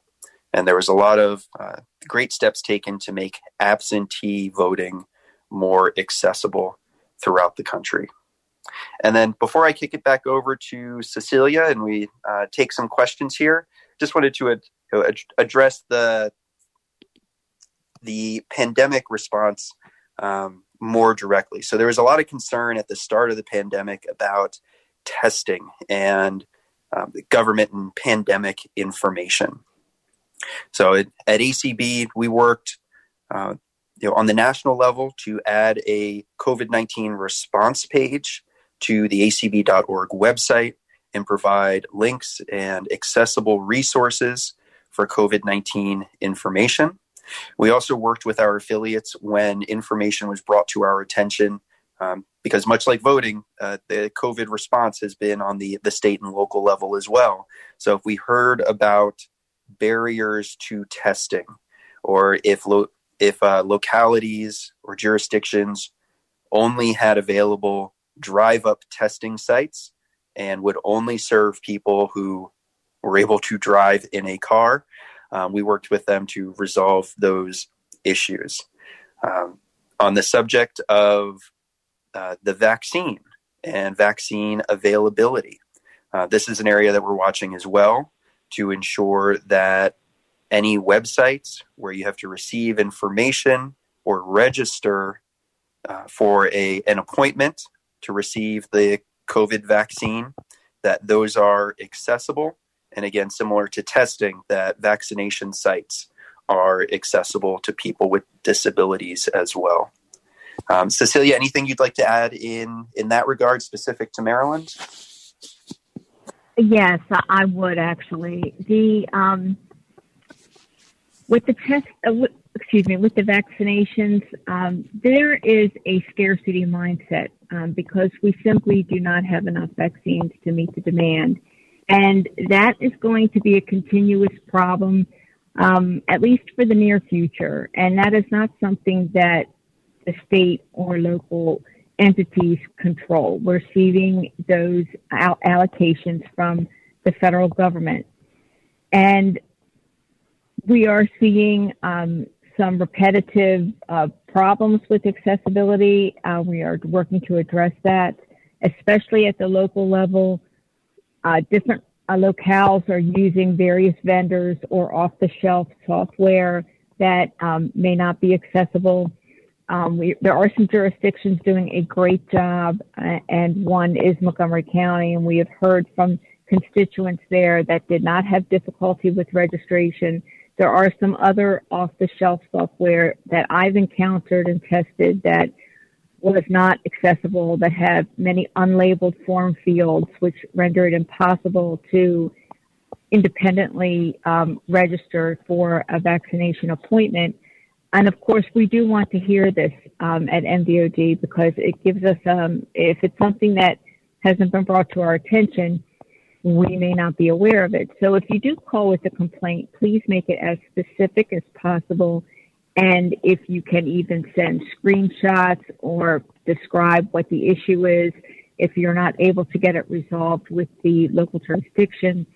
Um, in addition to that, um, one common uh, oversight that we find is that um, sometimes the websites don't have an opportunity to allow the uh, recipient to request an accommodation, and that is something that we're really honing in on is that all of these websites should provide a mechanism for you to request an accommodation, which in our case, it could be that you would like to receive the consent forms electronically in advance. Um, no one likes to be presented at the vaccination site with something to sign that you haven't had an opportunity to perhaps review independently. Um, and so, uh, you know, I, I think that is very reasonable um, to, to request that. Many vaccination sites only allow for the person receiving the vaccination to be present, but if you have a, a personal care attendant or a support person that you wish to accompany you, um, that should be permitted. Um, in addition, we have sent assistive technology to uh, all of our state vaccination sites. I cannot speak for the local jurisdictions, although we do lend them um, technology. And so there are a number of possible obstacles. Um, some have workarounds and some don't. So please don't hesitate to reach out to us at MDOD should you encounter um, a situation that you think needs to be resolved at a higher level or if you're not able to. In addition, Clark and I were speaking about um, this particular situation earlier this week in that it's really important now while vaccines are not available to the broader public to start making a vaccination plan. Um, in determining that plan, think about transportation. The um, the Ubers and Lyfts uh, are of, of, I'm going to say a limited supply. There are fewer drivers out there um, right now, and so thinking about it, if you have to um, use transportation, private transportation, to get to a vaccination clinic, um, think about who you would ask or what service you would use, and then immediately after receiving your first vaccination, make an appointment for your second vaccination, and then make another transportation plan. Um, you would uh, obviously, if you're going through the effort to get vaccinated, you want to be sure that you get your second dose um, in the proper time frame. And so uh, these are some things that you can start planning for now um, prior to you necessarily being eligible um, and even if you're eligible, your local health department may not be uh, prioritizing your particular eligibility group. Um, some are prioritizing 75 and over, and uh, teachers and first responders, and others are serving a broader category. So those are some things that we, we can't control. The local jurisdictions do have the authority to um, sort of uh, stratify different eligibility groups um, that um, the governor has authorized a, a, certain phase to be vaccinated, but if there's not enough vaccines, they are um, looking into that, uh, stratifying that group even further. And also, with the snowstorm expected early in the week and tomorrow, um, some clinics for testing and vaccination have already canceled for Monday. So please check prior to departing if you were planning on doing any of those activities at the beginning of the week. Clark? Cecilia, that's a great point. Uh, similar to how we talked in the fall about making a plan for how folks were going to vote for the elections this past year, make a plan on how you are to either get a, a COVID test or receive the COVID 19 vaccination. Um, much like the ride shares and taxi services are in limited uh, supply, we we've all been reading the news about the hardships that public transportation systems are facing with reduced ridership. Uh, WMATA has reduced the frequency of trains and bus service. Uh, paratransit in the DC area, they're trying to they are limiting uh, the individuals who or how many individuals uh, may be on a ride together. Um, so all that to say, uh, make a plan. It it's worth doing the the homework in advance so that you are prepared come the day of when you know getting that critical test or that critical vaccine. So, uh, Mark, Cecilia, thank you so much. Um, I'd just like to say one thing. This is Pat. Um, Cecilia, thank you for the work that you have done over the last 10, 11 months. I know you've been working six days a week for uh, a long time, working with people with disabilities all throughout Maryland. And I don't think many of us uh, appreciate the amount of work that has been that you have put into this. And, and it's just great that we have someone who is so capable being able to do that kind of work for people with disabilities in the state of Maryland. Thank you for that. And Clark, when you listen to uh, your um, your your list of things that you're working on, I know that you've got about 25 uh, activities on your to-do list. I think you mentioned half of them. So appreciate the work that you're doing on behalf of ACB advocacy Affairs. Uh, you've got a long to do list. Uh, keep up your energy and your health because I think you're going to need it throughout uh, 2021. Health and wellness is going to be a big push for us in 2021. I think there's lots of good activities uh, going on, and we'll we'll get through this pandemic. Hopefully, we'll all be able to get our vaccines fairly fairly soon. Um, let me see if we have any questions from the audience for either Celia or Clark.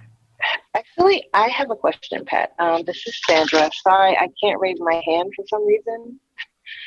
Um, can you guys hear me? Yes, we can. Ah, fabulous. Okay. Um, amazing presentation. Thank you very much, um, Cecilia and Clark.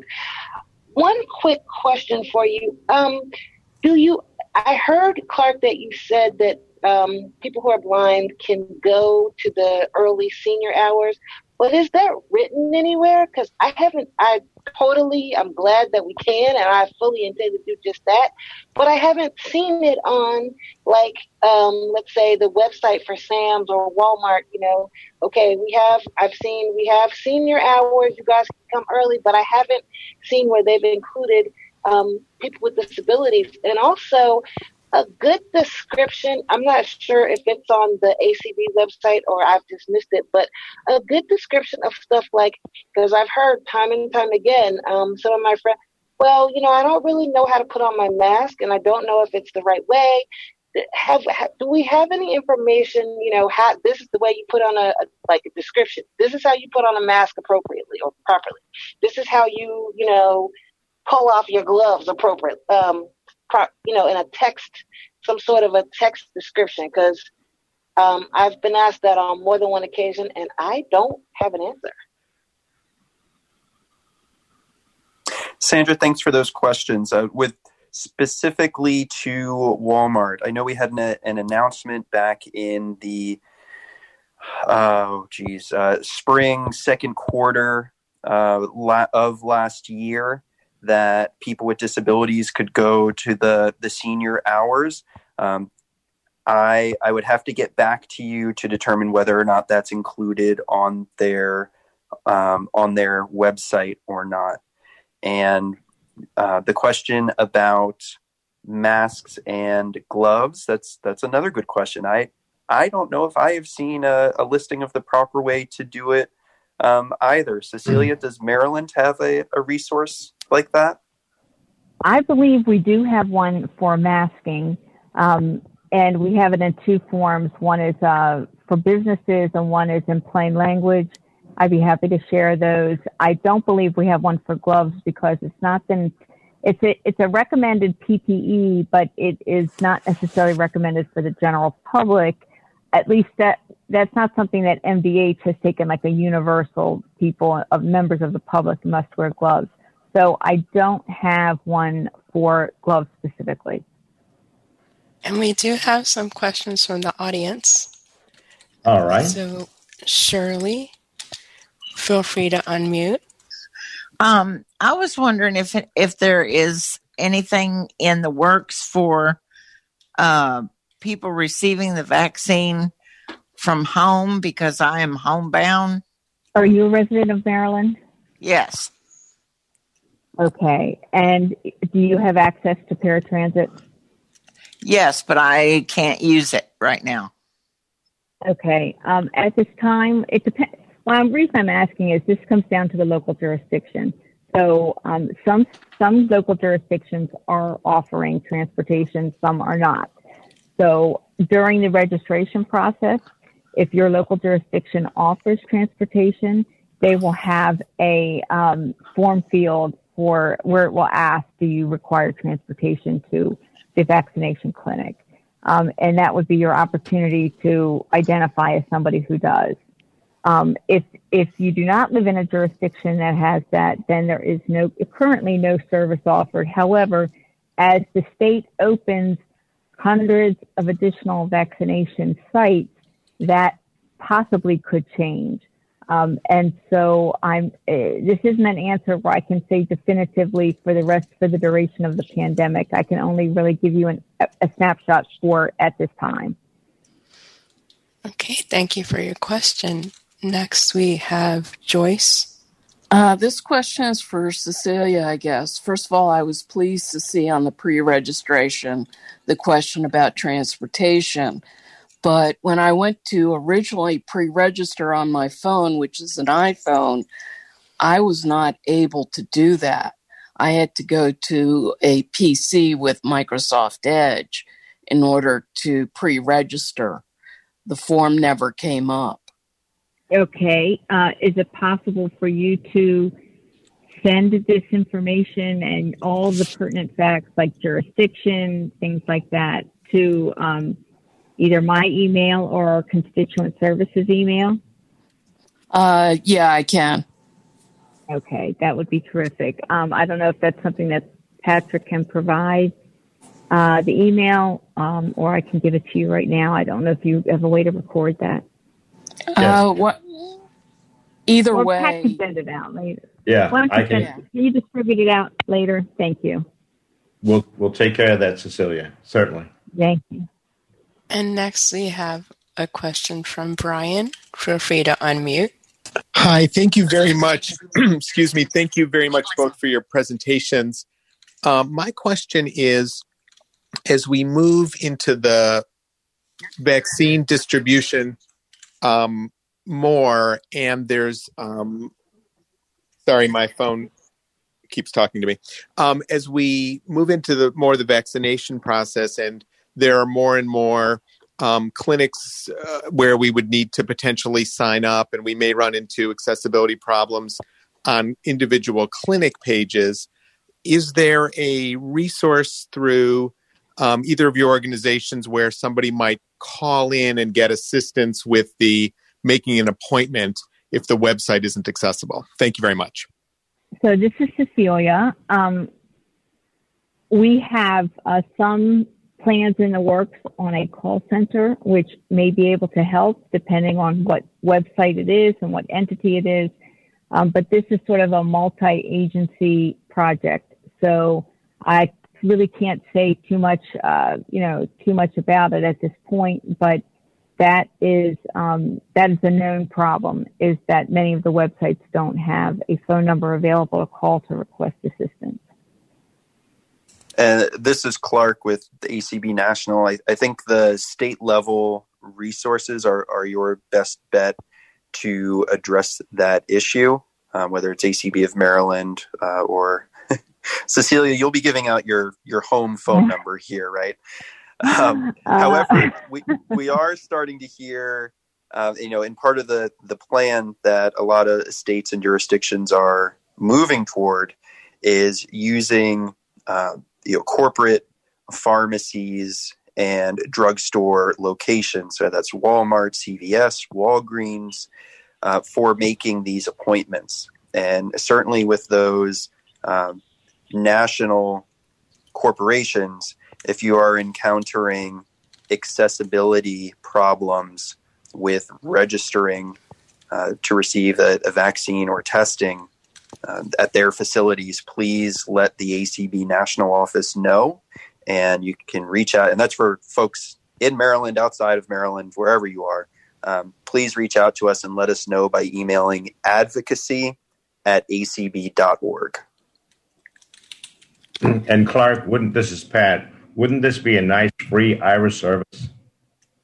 You know, it would be a great use for Aira. Um, it, and if you are, and if you are not a subscriber um, with an account for for Aira, um, or you've already used your five free minutes, uh, it could be a good reason to call Be My Eyes as well.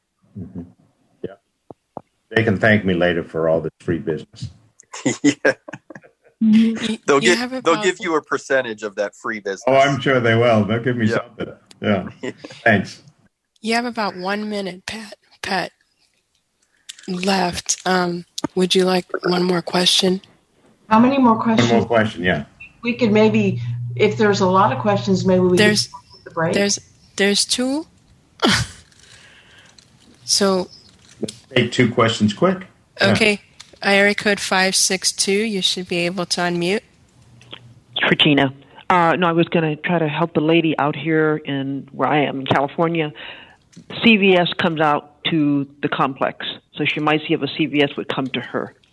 And then Susan, Thank you have a question in the panel? Good morning. Um, good morning. I just wanted to thank Cecilia and Clark for all the work that you've done. And Cecilia, you've done so much to help people who are blind and with disabilities in Maryland. I really appreciate it. Um, currently, the form, I filled out the form in Maryland and Montgomery County to sign up. And uh, Montgomery County is still focusing on people over age 75 in 1A. But there isn't a place to check to see if you need any accommodation. What do you suggest we do? I mean, should we, for example, should we call, call the ADA coordinator, contact the Disability Commission, the Commission on People with Disabilities?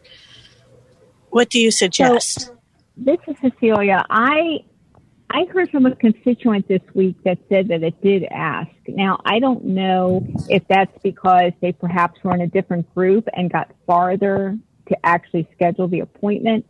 I, I'm, I need to go back and check that uh, to be certain because it was my understanding that Montgomery County had fixed that problem and added a place for you to request accommodations. So I will go back and check. If you're saying it doesn't, then um, you know I'll see where I can determine where the breakdown is, and we can ask them to add that.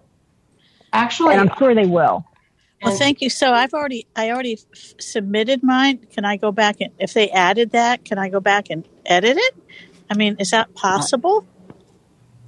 That I don't know, but I know when I received uh, my confirmation of registration, um, they did get have an opportunity for me to go back and edit, um, but I was on a different platform, not Montgomery County.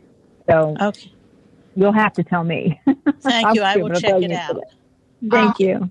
When I filled out my registration, it did ask, uh, it was like yesterday or the day before, it did ask whether I needed transportation uh, on the Montgomery County website. So I, I was able to tell it, yes, I'm going to need some transportation assistance. And that's Okay, all your thank you. questions. Very good. So I know we're, I think we are at time. Uh, Cecilia and Clark, thank you for an excellent presentation. A lot of good questions. Very nicely done. Thank you very much. Well, thanks, Clark, for being such a great co-presenter. Thank you. It was a pleasure working with you, Cecilia. And Pat, if I may just have a, a moment here before we depart, I just want to remind everyone that registration is now open for the virtual 2021 ACB DC leadership meetings. Um, it is not only for affiliate leadership and presidents, but it is open to everyone. So please visit the acb.org website or give us a call on the, the 1 800 number uh, to learn more or to register. And this year, I know it just heard uh, Susan on the line. Um, this year, the event is titled the Charlie Crawford DC Leadership Meetings. So it's a, you know, Charlie was a, a great ambassador for ACB in our community. Um, not only everything he did for ACB as an organization, but he was a tireless advocate as well, especially when it came to the rights of uh, service animal handlers and improving transportation, you know, in, in the DC area and around the country as a whole. So we look forward to speaking with you all and working with you all throughout the year. And again, I hope you're able to join us for the Charlie Crawford DC leadership meetings. Thank you, Clark. Very nice. Appreciate that. Wonderful. Excellent. Uh, so I uh, forgot about our break and our door prizes, Jane. We, we have five minutes left of our break. Um, the door prizes were scheduled to start five minutes from now. We could do them now. We could have the five minute break and play some some um, You commercials. actually, you actually have 10 minutes till the top of the hour, according to Yeah, but I mean the the door prizes were going to start at ten fifty five. So, So we have- we have five minutes of, of break left, and then the door prizes will start at ten fifty five. All right. So um, why don't we take a five minute break? I turn down my heat, and it's freezing in this room that I'm in. So get another It's cup of coffee. It's been a pleasure working with you, and I will turn over co-host facilities to Sheila. Monica, thank you so much for your You're your welcome. help. You've been Thank you. another shout out to ACB Radio. Oh yeah, absolutely. I, this would be a mess if I was doing it. Oh my god. Yeah. Okay. Um, hello, everyone. Welcome back from the break. We hope everybody had a nice break. Uh, it's time for door prizes. Um, now, what we did, we added, um, we gave everyone who is an attendee, a registered attendee, and everyone who is a presenter. And so everyone who is either of those categories has a number, and there's 107 numbers. And I am going to ask Lady A to give me a number between 1 and 107 and and for each door prize that we do. Um, and and that's how we'll determine who gets door prizes. And our door prize guru here is Sandra Sermons, and she has been diligently collecting door prizes. So, Sandra, what's the first one? Um, okay, so the first one is a braille print um, APH calendar. Um, it's got the um, artists, you know, that they compete every year at APH, and whoever wins, they get to put their um, art exhibits on display in the calendar. So that is the first thing we have. Alexa, give me a random number between 1 and 107. Your random number between 1 and 107 is 5. 5. 5 is Artist Bazin from Burbank, California. Woohoo! Congratulations, artist! Yeah, if she's here, well, if, you don't have to be present to win, actually. So if she's not here, she'll still get her door prize. Um, what's the next one? The next one is a $25 gift card from Macy's. Ooh. Okay. Alexa, give me a random number between 1 and 107. Your random number between 1 and 107 is 48. 48. 48 is Gary Messman from Towson, Maryland. Woo! See. Congratu- congratulations, Gary. We have time for one do- more? You think? Okay. One, more. What's Okay, next? so next is a $25 gift card from Starbucks. Ooh, that's. I hope you win that one. Alexa. So do I. Alexa, give me a random number between 1 and 107. Your random number between 1 and 107 is 41. 41. 41, that's me, I think. No, it's not. 41 is Joanne Cusick from Park. Wow. Congratulations, our There you president. go. There you go. Congratulations, Joanne. Way to go. Woo-hoo. Okay. I'll That's turn it back cool. Thank you so much, Sandra. We'll do more this afternoon, and maybe we'll have time to do some more at the banquet. Okay. So, okay. System, I like that. Yeah, that works. Okay. Very good. Time for our So- next panel discussion. Right. And we have a storm coming tomorrow, so we need groceries, right? Yeah, yeah. Yeah.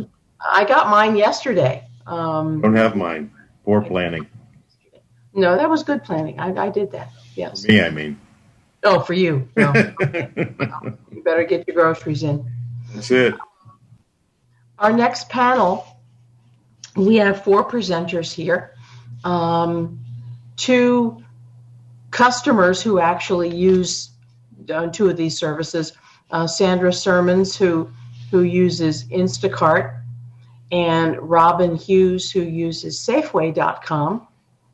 And then we have Kendra Gibson, who is uh, from Giant Food, which is the the local um, company that took over Peapod in, in our local area. And then we have Todd Tolson from Grocery by Phone. Um, let's see. Why don't we have the the two um, consumer ones first. Um, Sandra, how's your Instacart experience doing it by yourself? Um, okay, so thank you, Jane, for the introduction.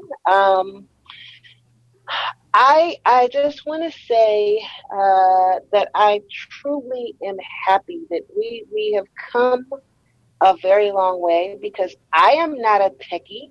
Um, I, I know how to press a button and I know what should happen, but um, I'm I'm not a techie. So um, for me to be able to use Instacart um, was was a game changer because it opened up so many shopping, so many additional shopping experiences for me. Um, so it, it's really fairly once you start to understand how it works. Um, basically, you know, you, you create a profile, um, and then you can choose. Uh, you you put in your zip code, and it will bring up a list of the stores in your area that um, work with Instacart. You know, um, and literally you, you select the one you want, and you go through. Just pretend that you're in a um, supermarket because my favorite store is Wegmans, and and literally, you know, you you can go through produce, um, you know, meats, frozen, household items, anything imaginable, and then um, it, it's kind of broken down into subcategories after that. And it's simply a matter of swiping. You know, if you find what you want, double tap.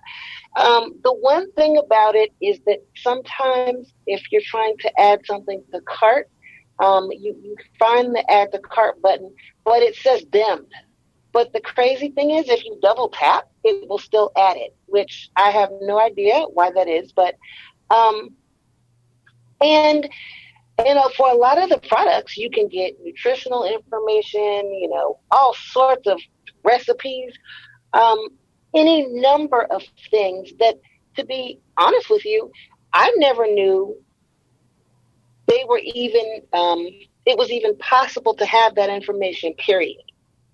So you know how amazed I am that I can I can access all of the nutritional value and the you know um, you can also put in your um, like for let's say Sam's you could put in in your profile you could put in your um, member number um, all kinds of different promotional codes um, any a myriad of of things and even booking, you can get like same day within the next two hours, um, four hours. You could book for next week. You could, you know, all of those things are available to you as an Instacart user.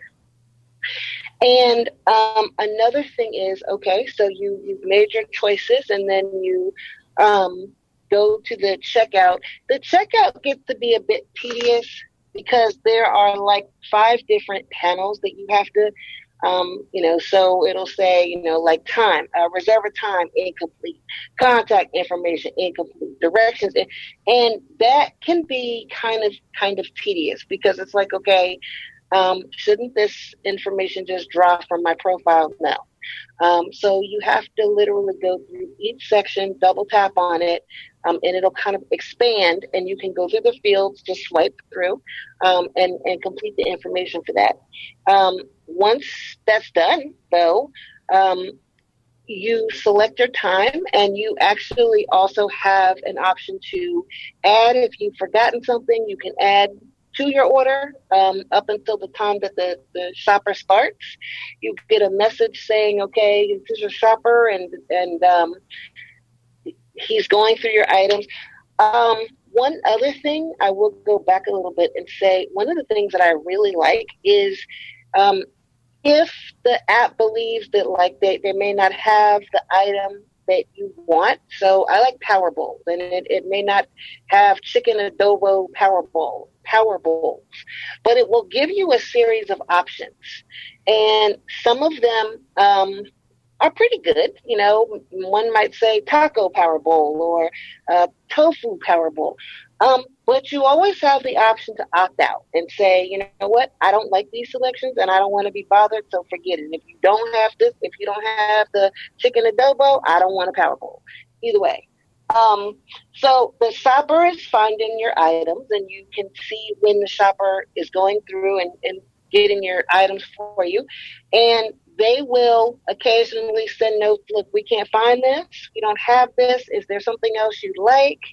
Um, to tell you the truth, that is a good option, but it's it's mixed because it's kind of fast, and sometimes they want you. You know, they're they've taken a picture of something. Okay, you, you don't have time for you. Don't really um, necessarily want to go through all of that. Uh, so you could um, send a text and say, okay, you can either say, you know, I'm blind. I don't know what you're trying to do. Can you call me? Can you, you know, do something? Or you can text and say, no, don't worry about it. Just go to the next day. Um, I've done both and it's been mixed, you know, um, sometimes that works well and they absolutely, they get it. Other times, not so much. Um, but overall, um, it, it really is a game changer because any store that is participating in Instacart within your zip code, um, you have access to. I mean, anything from, you know, Wegmans, uh, CVS, um, Target, all, every time I go to the app and I, you know, my zip code, um, 20852, uh, there are different stores that have, that have signed on to Instacart. And it is particularly in this pandemic um, when we don't always get the help that we need or want when we go in person. Um, to be able to sit in your living room and order whatever you want, um, there, there's nothing like it. And, and the level of accessibility, um, it, it really has come a long way. Um, and I, I am a firm believer in having tools in your toolbox because no one thing is going to do everything. Nothing is perfect. There will always be drawbacks to anything that you do. So, as people who are blind or have low vision, um, I believe that it is incumbent upon us to have a well stocked toolbox. And Instacart is is a definite um, for sure, it's a keeper. I say if you don't already have it, get it, play with it, because it, it really will make a difference. And with that, I'm going to hand it over. Thank you so much. Um, I, I, love Instacart myself, um, and it, it, it, gives you such a, a, an opportunity to get things from, as you said, so many places.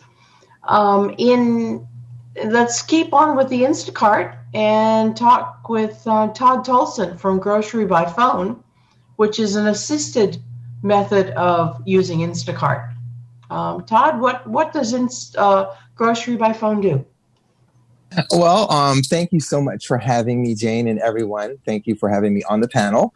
Um, I really love that I got to hear Sandra talk about Instacart so that I could kind of segue into Grocery by Phone.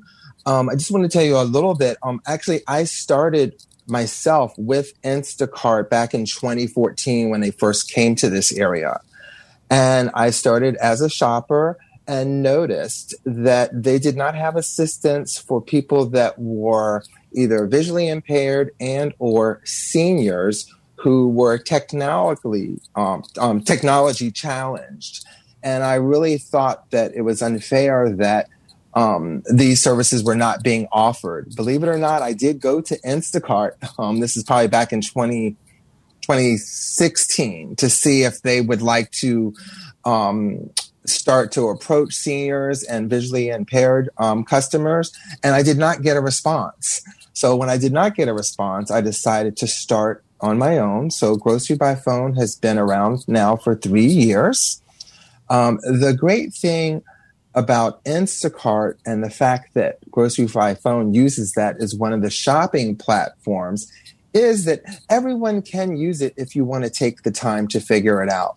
Grocery by phone is really more of a concierge service where the customer is actually able to call and engage with me or one of my staff while they're placing the order.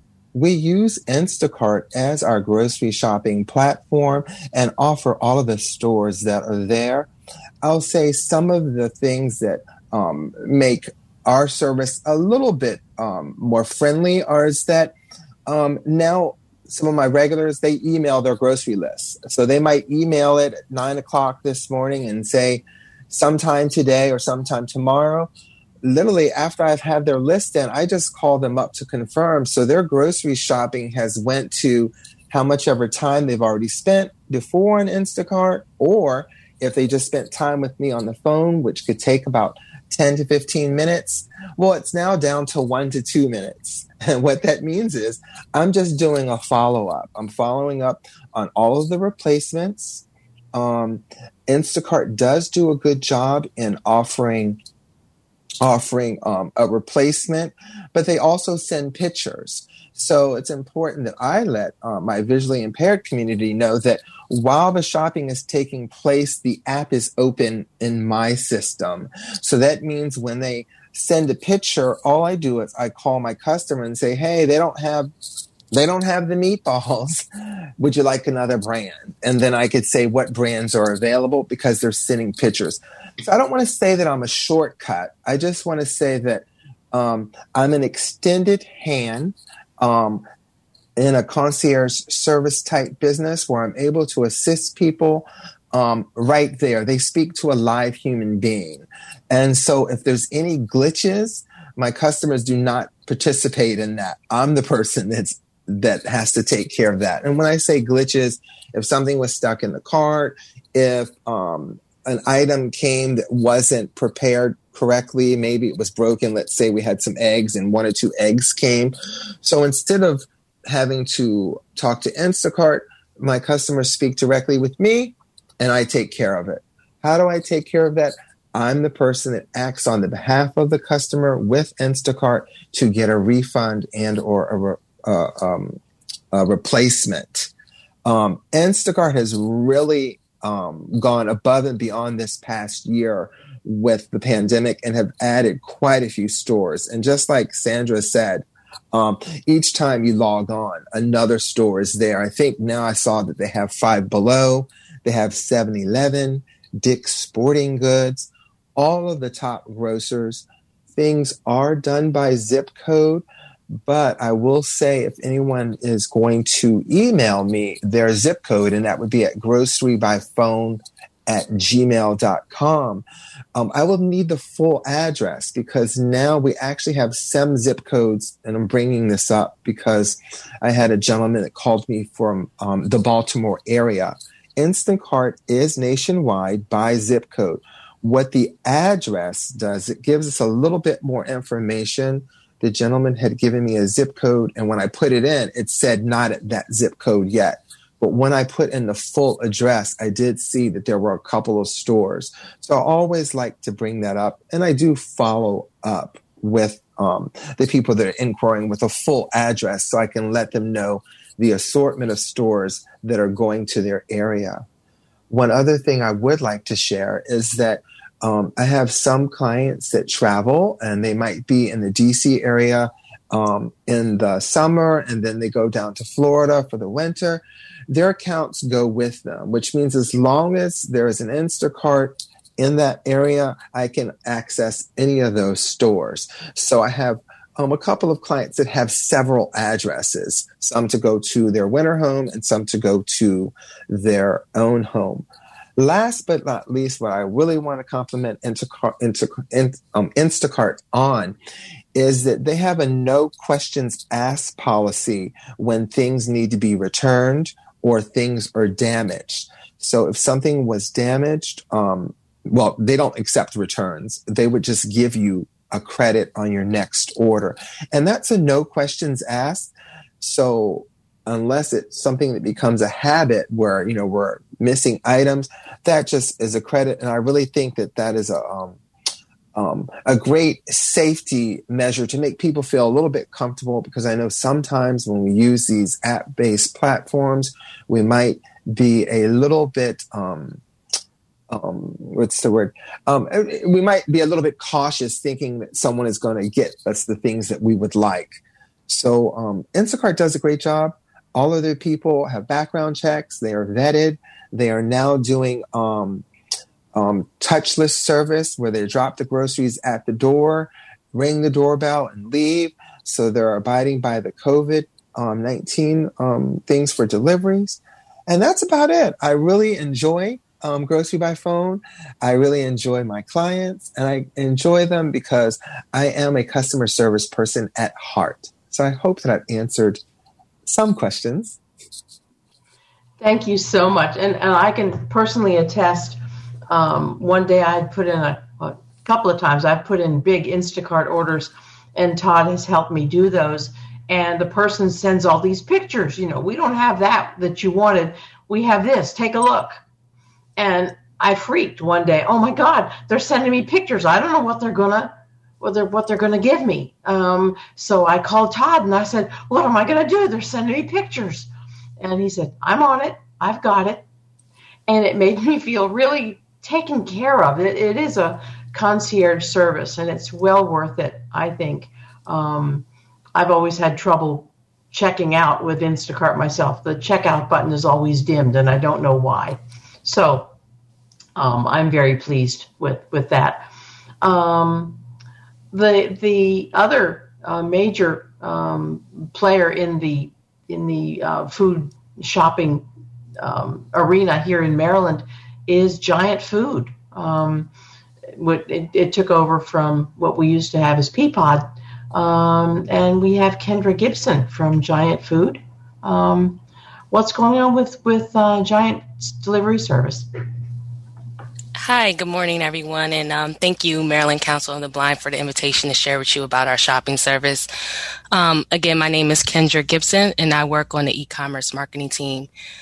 for a quick moment, I just want to say my name is Jane. Um, and Jane, or the Janes of the world, have a quick and need for efficiency, um, especially getting the chore of shopping completed. Um, Janes tend to be time starved, um, want a healthy meal, and that, that's very important to them. And quality is extremely important to them. And they're looking for an elevated shopping experience, particularly in a fresh aisle. We're here at Giant. We welcome the Janes of the world. Those that seek competitive pricing, savvy technology, creative meal solutions, our commitment is to provide our customers with the means to create great moments with food and our promise to make sure um, the food is easy, that, that great food is made easy so you can get back to the moments that matter. Um, and many of you living in this area, um, the Baltimore Washington Metro, is familiar with Giant.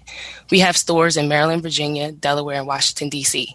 We have a total of 164 stores across the area with 20,000 employees serving about 2.7 million customers a week, making us number one in the market.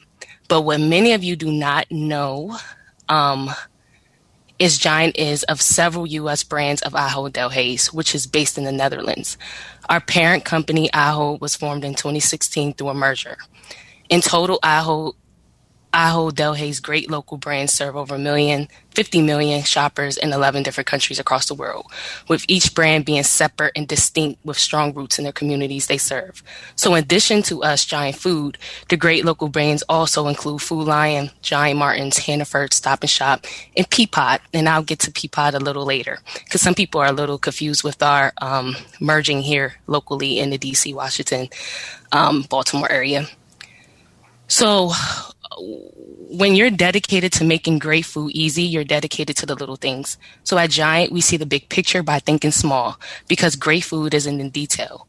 We pride ourselves in assortment, ease, experience, quality, service, and price.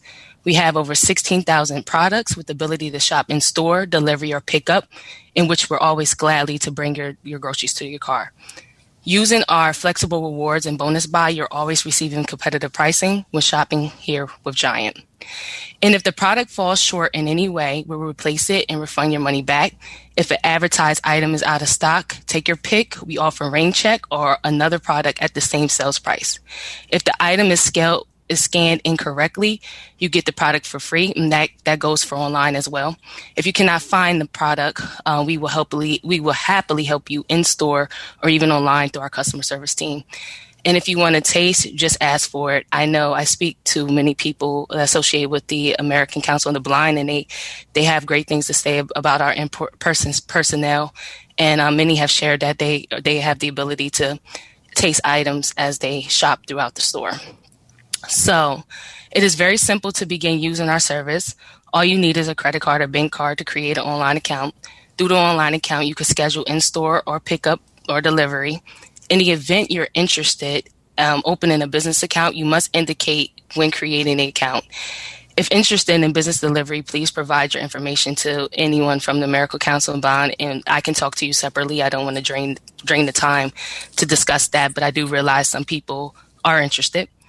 Um, and as for Peapod, it's you know being that that's our sister company, your online account uh, with Peapod will simply migrate if if it hasn't done so already, or if you haven't, or if you weren't aware, you can still use that account um, here with Giant. And if you have any issues with migrating that account, um, you can definitely contact our customer service team, which is live until 10 p.m. every day um, at 188 469 4426, or you can email if you prefer um, directly uh, with B2B at peapod.com. But I realize I may just scratch the surface and um, people may have more specific questions. So that concludes my overview, and I would like to o- open it to any questions that anyone may have. Um, I I have one comment. Um, I haven't tried it recently, but when I did try the Giant Food um, delivery app, uh, not app, the uh, the website, um, I I wasn't able to search for things. Um, and I, I, think I mentioned that. Um, I the the Peapod website is is extremely accessible, mm-hmm. um, but I wish that the Giant Food um, website was more like the Peapod site because, as it is, I I'm having some accessibility issues, and I'd like to rather than being part of the, the problem and not being part of the solution, I'd like to um, be able to work with somebody to to improve the accessibility um, so that we can be part of the solution. Um, Absolutely. Um, definitely was made aware of the issues, particularly over um, the uh, winter holidays um, with inability to log in, um, inability to put items in the cart, unable to access um, the name where it says account information. Um, definitely have created a relationship with our ADA compliance team in resolving these issues. I would like to say some of the issues and the bug, bugs that are, are being experienced are also being experienced from um, other standpoints of the of the website um, being um, everyone's consumer everyone's consumer um, account is being affected. Um, but we're working tirelessly to fix those bugs and issues. Um, and a lot of it comes from the merging of the two accounts and the bandwidth, and we're just kind of working out the the kinks. So. Um, I would like to say uh, the goal is to definitely get back to um, our standard with Peapod. and I've definitely had per- people um, say that our, our customer service team is extremely helpful. So we do have those live um, those live people on standby to help you um, with placing your order. And I definitely don't mind um, being that advocate in helping you place your order or getting you to the correct person that can help you place those orders if you are um, experiencing any issues with checking out. Um, but definitely, Jane, um, just to be completely transparent, we have identified um, some issues on, on the website, but it's not one off with just ADA uh, compliance. It, it, has, it affects our merchant customers um, sometimes, and as, as well as other consumer customers. But as of late, I haven't heard any um, issues with um, any bugs relating to the website. Thank you so much. I, I appreciate your your willingness to to work with us on that. So that's that's a very good thing. Jane, um, did you want to take questions? Well, we have one more presenter. Um, we, what do you think, Pat? Um, should we let Robin talk about Safeway and then take all the questions afterwards? Yeah, yeah, I, I think that would be good. Yeah. Yeah, let's let's hear from our last presenter really quick, uh, Robin Hughes about Safeway.com, and then we can uh, take you know all the questions all at once if that's okay. Thank you, Jane. Thank you, everyone, for inviting me to speak to you today about my Safeway experience. I love using the Safeway app. There are two ways to shop online with Safeway. You can use an app on your smartphone.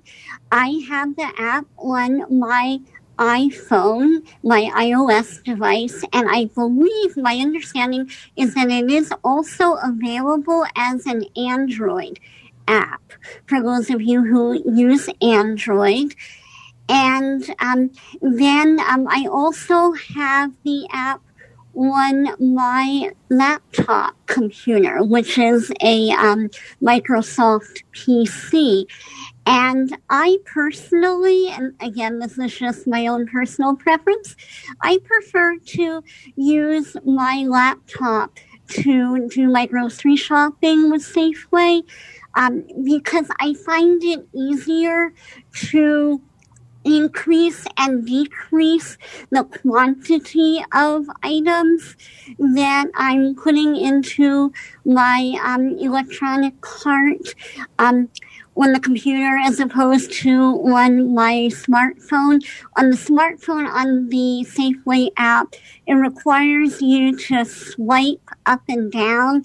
And just for me personally, I find that um, more laborious to um, try and um, navigate. And the, just in case anyone's curious, in order to access the Safeway app on my laptop, I use ZoomText Fusion. Fusion is a combination of the ZoomText screen magnification software, and it also incorporates the JAWS screen reader. Um, in addition, so I use the screen reader technology in order to read all of the details about the grocery items that I'm putting into my electronic cart. And then if I want to see the pictures of what I'm purchasing, um, because I have the video magnification from ZoomText, um, I can um, see the um, pictures that way. And it's very i find it very easy to do searches and um, i'm able to shop it gives me the app gives me the option of choosing um, one of my previous orders and just simply clicking to reorder it. It's very simple. Or um, if um, I want to create a whole new um, shopping list, that's very simple to do. It's very straightforward. Um, you just um, have a search box and you just type in the item, the name of the item, and you don't even, my experience is that I don't even have um, I don't even have to type complete the entire name of the item that I want. Um, I just type in a few letters and then a drop down menu appears and then I just click one that I'm able to find the item and just click on it and it's I found it to be seamless and everyone that I've worked with at Safeway has been so friendly um, and helpful. And um, there's a toll free number that you can call if you have any questions about your orders. And my orders have been prompt and um, almost always on time, except if there's a snowstorm, which is certainly understandable. And Safeway is very responsive about um, sending email notifications out, letting me know when my order is on the way. And they have um, contactless delivery. So during the pandemic, I don't feel that I have to put myself or potentially anyone else at risk of contracting COVID 19. Um, they simply leave my groceries outside of my door and they give me a friendly reminder call letting me know that they're there. Um, now, Safeway has switched to third party deliverers. They used to um, have their own employees deliver, make the deliveries for them, but now they have third party deliverers such as Instacart and DoorDash and everyone that I've interacted with from the third party delivery companies has been fantastic as well. So it's been just a positive, a really positive experience. Does anyone have any questions that I can answer? Jane, did you want me to go ahead and give the directions on how to raise their hand? I don't know if Jane is. Oh, maybe she's muted. Um, I would say yes. Okay. She may overrule me, but I think we'll go with a yes. Let's see how that works. I'm now. I, I think, yeah, I am. Um, yeah, I, I think we should take all the questions now. Okay. If, if you're on a PC, to raise your hand is Alt Y. If you're on a Mac, it's Option Y. If you're on the app, it is on the middle the middle of your screen to raise hand, and on a landline is star nine. So, Penny Reader, you may unmute. Hi, this is Penny. Um, I wanted to say um, Jane was talking about the difficulty of receiving pictures uh, from Instacart shoppers. And when that happens to me, I write back to the shopper and ask them to describe the image. I explain that I'm blind only once. So someone said, Oh, no, I'm so sorry. Um, most of the time, people are very professional.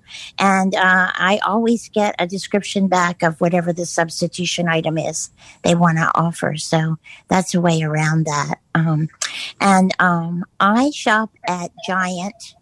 Uh, through Instacart, and I've heard that the prices at Instacart are higher than they are from Giant, but there's not a Giant app and I prefer shopping on my phone rather than trying to use my PC. So I have like two questions. Does anybody know if that's true? Are the prices higher through Instacart than they are through the regular stores, Giant and Safeway? And um, uh, my other question is: Is there a Giant app either available or in the works? Thank you. This has been a great presentation. I can answer the um the Instacart one. Um, for the most part, the prices are um, different in Instacart. That's how they make their money. Um, it's could be a few cents to a dollar. It just all depends. Um, Instacart will allow you to use um, manufacturers' coupons, which populate when you're ordering the stuff. I hope Oh that yeah, helps. that's what that means. Oh, I didn't know that. Okay. I mean, I see that population, but I I never figured out how that happened. And I can ask answer specifically to the app question. Uh, we do have an app um, that's available in the Play Store and in the um, Apple's Apple Store, and it's Giant Food, um, entitled Giant Food. And as for um, Todd answered it correctly. That's that's correct. Um, the only upside of shopping directly to Giant, we have our own rewards, flexible rewards, um, as well as bonus buys. So I'll, you can also use manufacturer coupons, but then we run our own specials online and in store. So if you have like the little keychain thing from years ago, it'll give Correct. those. Yeah. Okay. All right. Thank you so much. Well, these days you don't have to because some products are just on sale in store. Right. Okay. Thanks. Okay, last three numbers 435. You may unmute. Hi, Sheila. It's Cindy. I'm on the phone, not on the com- um, on the computer. Anyway, um, okay, Kendra, it's great to hear you. And I have placed two orders this week with Giant online. Sorry, my dog is saying hello. And um, it has been, yes, Giant has been doing a lot of updating since I've gone to Giant Food from Peapod. But it's my understanding it's my understanding that the website will be complete February the 15th. And yes, Instacart is 40% higher. I did a run through with uh, Congressman Trone Staffer and also NBC4 did a the same thing and 2 weeks ago they showed that it was 40% higher on shopping.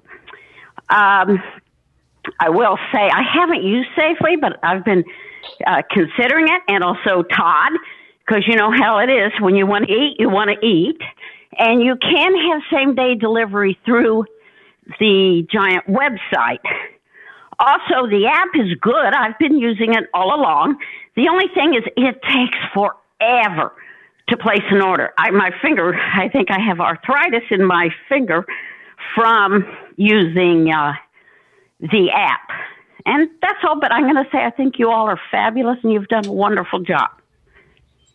Um, I just wanted, it, it's great to hear you in Gardenia as well. Um, but I just wanted to let you know, as, um, uh, you make a great point about the the speed, and that is one of the up, updates um, that you speak about. Um, we're completely aware that it is it can be tiresome and long, and even when I'm shopping for my deliveries to be delivered ho- at home, it can it can be a bit of a headache. But um, to your point, um, that will be the the final upgrade is to work on that bandwidth.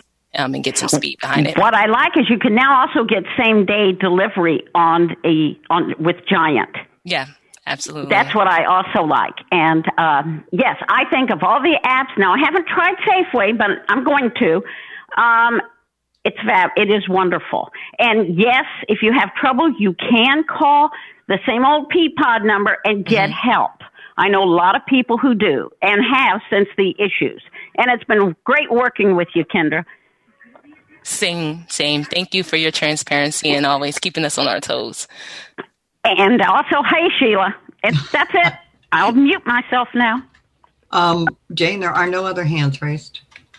Okay. Um, I have one comment, and I I'm sorry to be the one to bring up all the negatives. I feel so bad about it. Uh, but uh, there is a problem um, with in-store shopping. Um, I live in Leisure World, and there is a, a giant in the shopping center at Leisure World, um, 38 something International Drive, and they are they they seem to be understaffed, so that when you go in there to get some help to to get maybe a couple of items or whatever uh, in between your your giant or or whatever orders they look at you and they say can you help her? No. Can you help her? No i'm busy with such and such. I felt really uh, like chopped liver one day. I wanted a bottle of ginger ale and i couldn't get anybody to help me get it um, I I don't know what to do. Maybe it's a staffing issue, um, or who to tell, um, how to to escalate it so that when we when we those of us who are visually impaired or elderly people here in Leisure World go to to the grocery store in person and Giant to get someone to help us get things. Um, it's it's difficult here. Yeah, absolutely. And I'm sorry you had that experience. I will definitely provide you with a, a um, standard process. But um, as you were speaking, I, I actually was taking notes and I will send something um, directly to our director of um, store um, operations um, because that, that that's not representative of our brand. No. Um, we definitely uh, strive in in um, you know being personable and helpful to all of our customers. So um, I'm I'm completely aware. I've shopped at Leisure World Giant, so I know exactly uh, which store you're referring to. And um, I will provide you with a number offline. Um, I will have to table it and get the correct number, but I am aware of the director of in-store operations, and I can I can get that note right over to him as soon as possible. Thank you so much. Because I know uh, when there used to be a giant in Plaza del Mercado, they were always extremely helpful to me. So I know this isn't the this isn't the norm. So, and I very much appreciate your help with it. Thank you. Jane, you do have Lori. You may unmute. Hi, this is Lori. Can you hear me? Yes. Okay. So I'm in Virginia and and um, we have a Martin's here. So I'm a little confused. I have done the store pickup, but if I understood you correctly, we can now do delivery. Um, Giant Martins, um, that brand actually comes out of our um, kind of Carlisle um, office in Pennsylvania, um, and I can direct you to um, someone specifically for that that brand. Um, but I don't want to speak out of term. In some areas, they do offer delivery, but I'm not sure when or when they will offer it uh, for their their entire portfolio. I can't speak to it, but Okay. I definitely can give you the correct person that can give you some type of insight. Okay, that'd be great because I I love the ability to do the order and pick it up, but it still means I have to get there to get it. Absolutely, that that takes away from it, especially when you have a winter storm coming. Who wants to go out in this cold? Um, but sometimes where there's a giant Martins, there's usually another banner. Um, are you by chance near maybe a giant food, a giant food, or we have Lion? a, uh food lion. Yeah. find the quality a little better Yeah. at Martin's, which Mhm. is kind of what I prefer. Okay? And the selection is is much better. Okay. Well, I'll definitely get some information over to Jane. I'm taking notes, so I'll I'll give her the contact um, information for Giant Martins and as well as that. And I'll um, forward that on to you, Lori. I don't know if it helps, but I'm in Waynesboro, so we're kind of far down from in more rural here. okay. Thank you. Thank you. Hey, Bye-bye. Lori. Yes. My thought is I'd just send Mike out and get him to get, you know, just, it doesn't matter snowstorms. Come on now. I have to tell you, they are great at Martin's. He went shopping without me once, so they wanted to know if the dog and I were okay. oh, oh, that's great. Good, good place. That's great. It's good to hear your voice, Lori Gwendolyn? Um, so I, I guess I'm going to piggyback on what Jane said. So I, I know this is about delivery, but since we've got somebody that sounds really smart, um, I, I mainly go to Giant um, because it's it's a little bigger than the Safeway that's that's fairly close to me. And one suggestion I would make for those of us who are you know legally blind like myself, or especially like totally blind, uh, and I have a guide dog, and he seems to learn the grocery store well here recently the the giant down on east west highway did like a complete remodel and one thing maybe i would ask that you pass along and that's why i wanted to make this comment was i haven't known who to say this to is when you do something like that maybe like i don't know maybe like let you know like uh, acb or other organizations in the area know that that's going to be happening so that maybe something can be done to to help us. Like here during the pandemic there's been early shopping hours. Maybe you know have some staff available that could kind of help us reorient. I have not been back in there yet because i'm scared to death to the one time i tried i was so turned around actually the store people that were stocking shelves couldn't even tell me where stuff had been moved to. So i i you know I, i'm i'm piggybacking on my buddy jane here on her actual in-store comment because uh, I, I'm actually waiting for my my uh, giant delivers order here tomorrow morning, hopefully before the snow piles up too much, um, because I'm I'm just scared to go down there right now. So That is a great point, and just so everyone is aware, all of the stores sooner or later will be remodeled and upgraded. Um, if you've been to one of the, uh, you know, one of the new grand openings or in a store that's been recently remodeled, you see that the footprint has changed a little bit. We have added, you know, flatbread pizza, more items to our deli and hot food bar, and um, expanding on organic products. But that's a really good point. Um, it's kind of terrifying for even myself. Um, sometimes going into those newly remodeled stores, and you do have to get reacquainted. Um, so I'll definitely see if it's a matter of maybe a blueprint or just like you said, just you know, uh, um, hey, this is happening. Um, but just for the sake of the call, all of the stores sooner or later will go into that new model. And it generally will keep the same flow of traffic to your right. It will be produce, but there is a um, change in that deli. So when you come out of produce, the hot bar deli organic section is expanded. So a lot of the stuff is kind of um, pushed to the next aisle or extended. So you will you will actually run into issues potentially finding items um, just because of that that those changes in those sections. No, and I, I appreciate that. And I'll tell you to piggyback on something Cindy said, uh, or or somebody said here a minute ago. Um, I saw actually I was in Safeway the other day, and one of the folks that works down at Giant saw me and was like, "Oh my God, I'm so glad you're okay."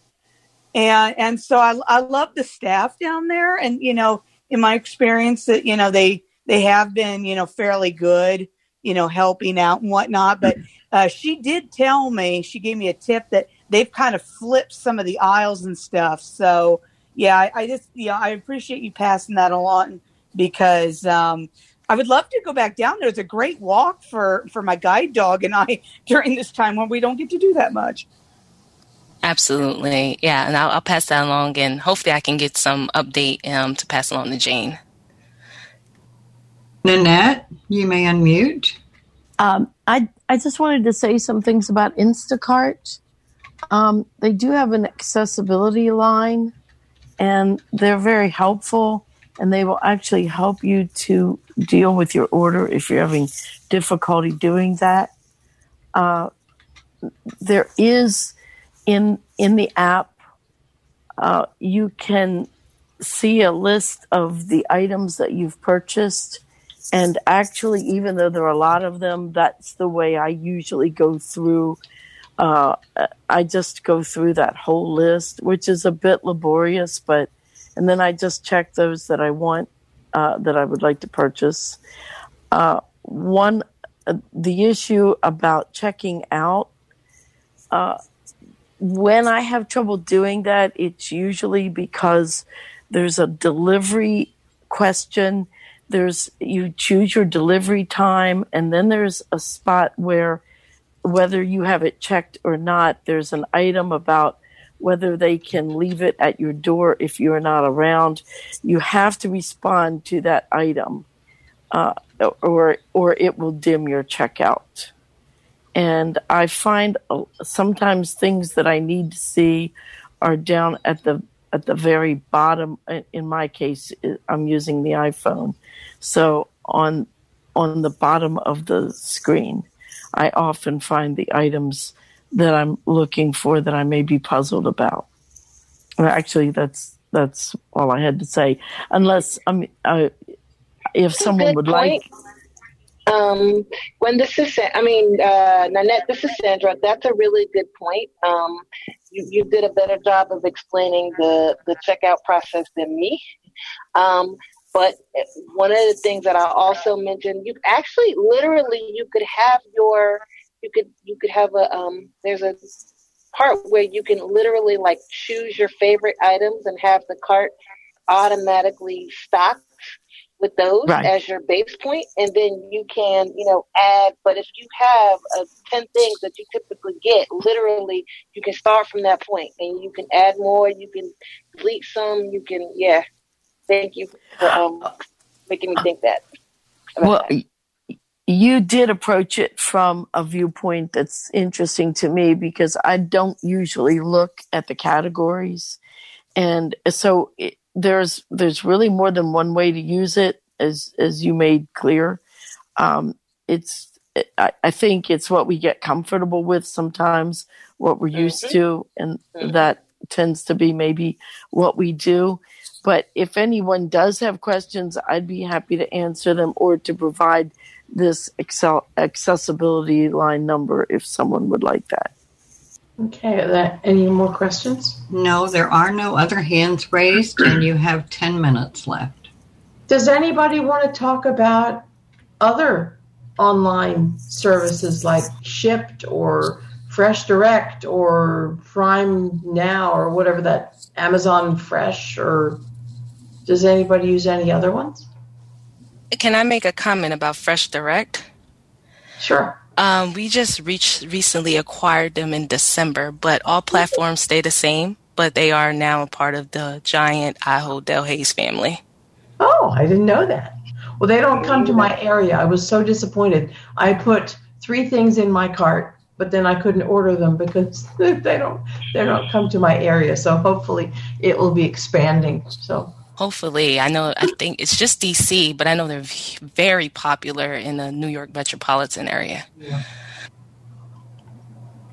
Um, uh, Jane, one of the things I'll say about grocery by phone is, um, as far as the uh, the being able to tip through grocery by phone, uh, I can take care of that with Todd. That works great, and then also all the coupons and everything that that can come with the shopping are always taken care of by by Todd. So for me, a lot of times now it's just emails, an email back and forth, and I've got my shopping done in from my side at least five minutes, and uh, it's it's wonderful as far as uh, getting access to the stores right now. I see that you know there are lines outside Giant.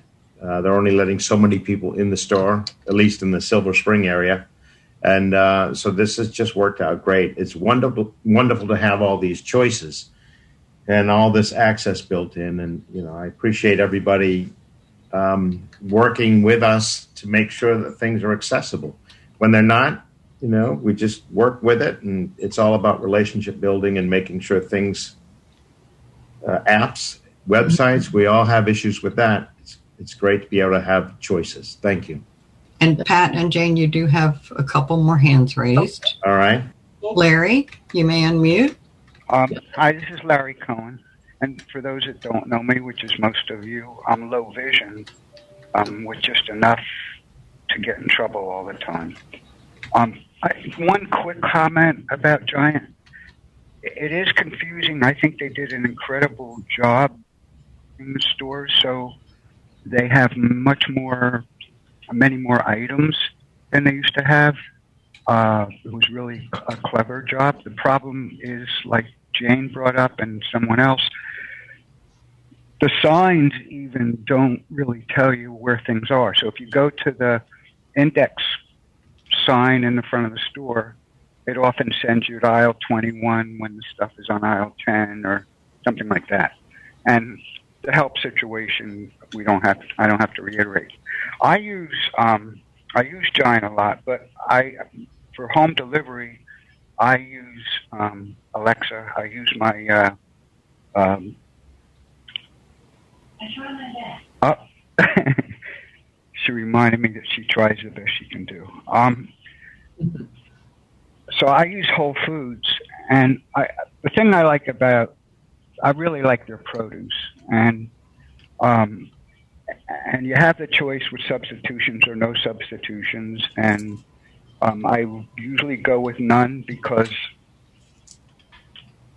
they have a you know they substitute organic organic for non-organic or vice versa. And um, what, what I guess I've you know ordered an eggplant and gotten uh, zucchini. You know, same family. It was a, so I stopped substituting. But outside of that, um, they I can call them at eight o'clock in the morning and have a delivery at ten. Some, you know, unless it's a crazy the day before a snowstorm, then I, I'm, it might take me till the end of the day. They're very quick with their delivery. They, um, there's never a question about anybody who uses Amazon knows. There's never a question about returning something. I don't mean returning, but getting credit um, if you have a problem. And again, if, if you're ridiculous about it, I'm sure there'd be a problem. But the, the, the quality of food has been very good. And one or two instances where it wasn't, they just gave me back my money.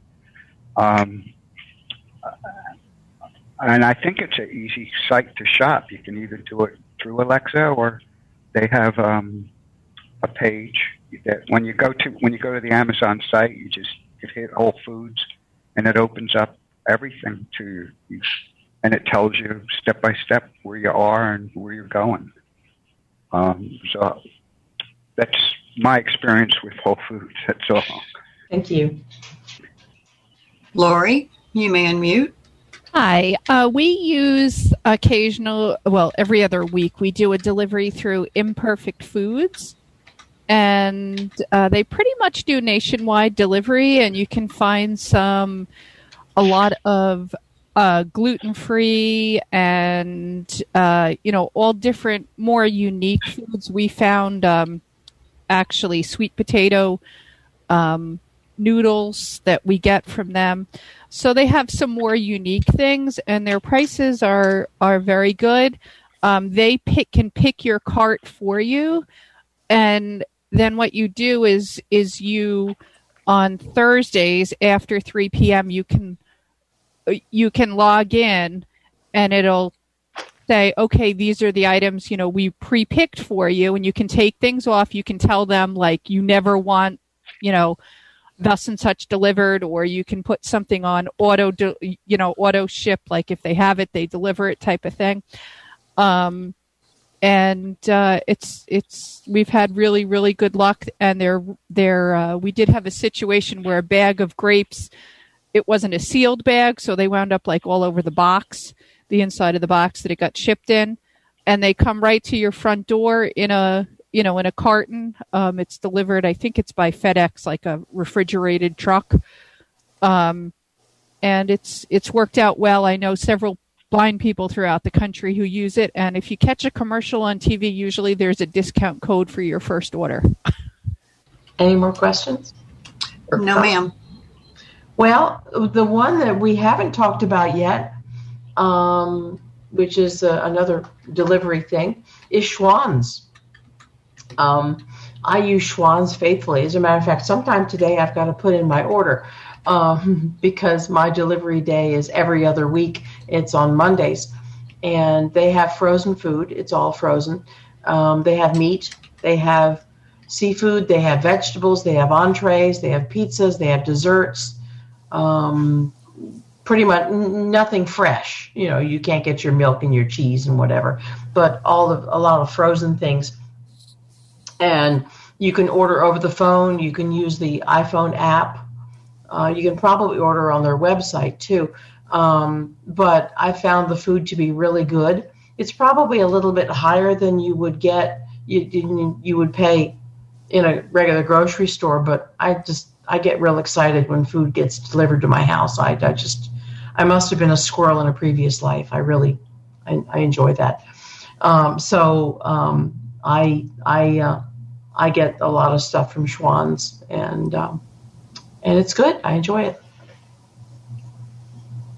And, J- and I wonder why we a, had a, a panel here minutes. right before lunchtime. Oh yeah, I know. and you forgot their ice cream, Schwan's ice cream.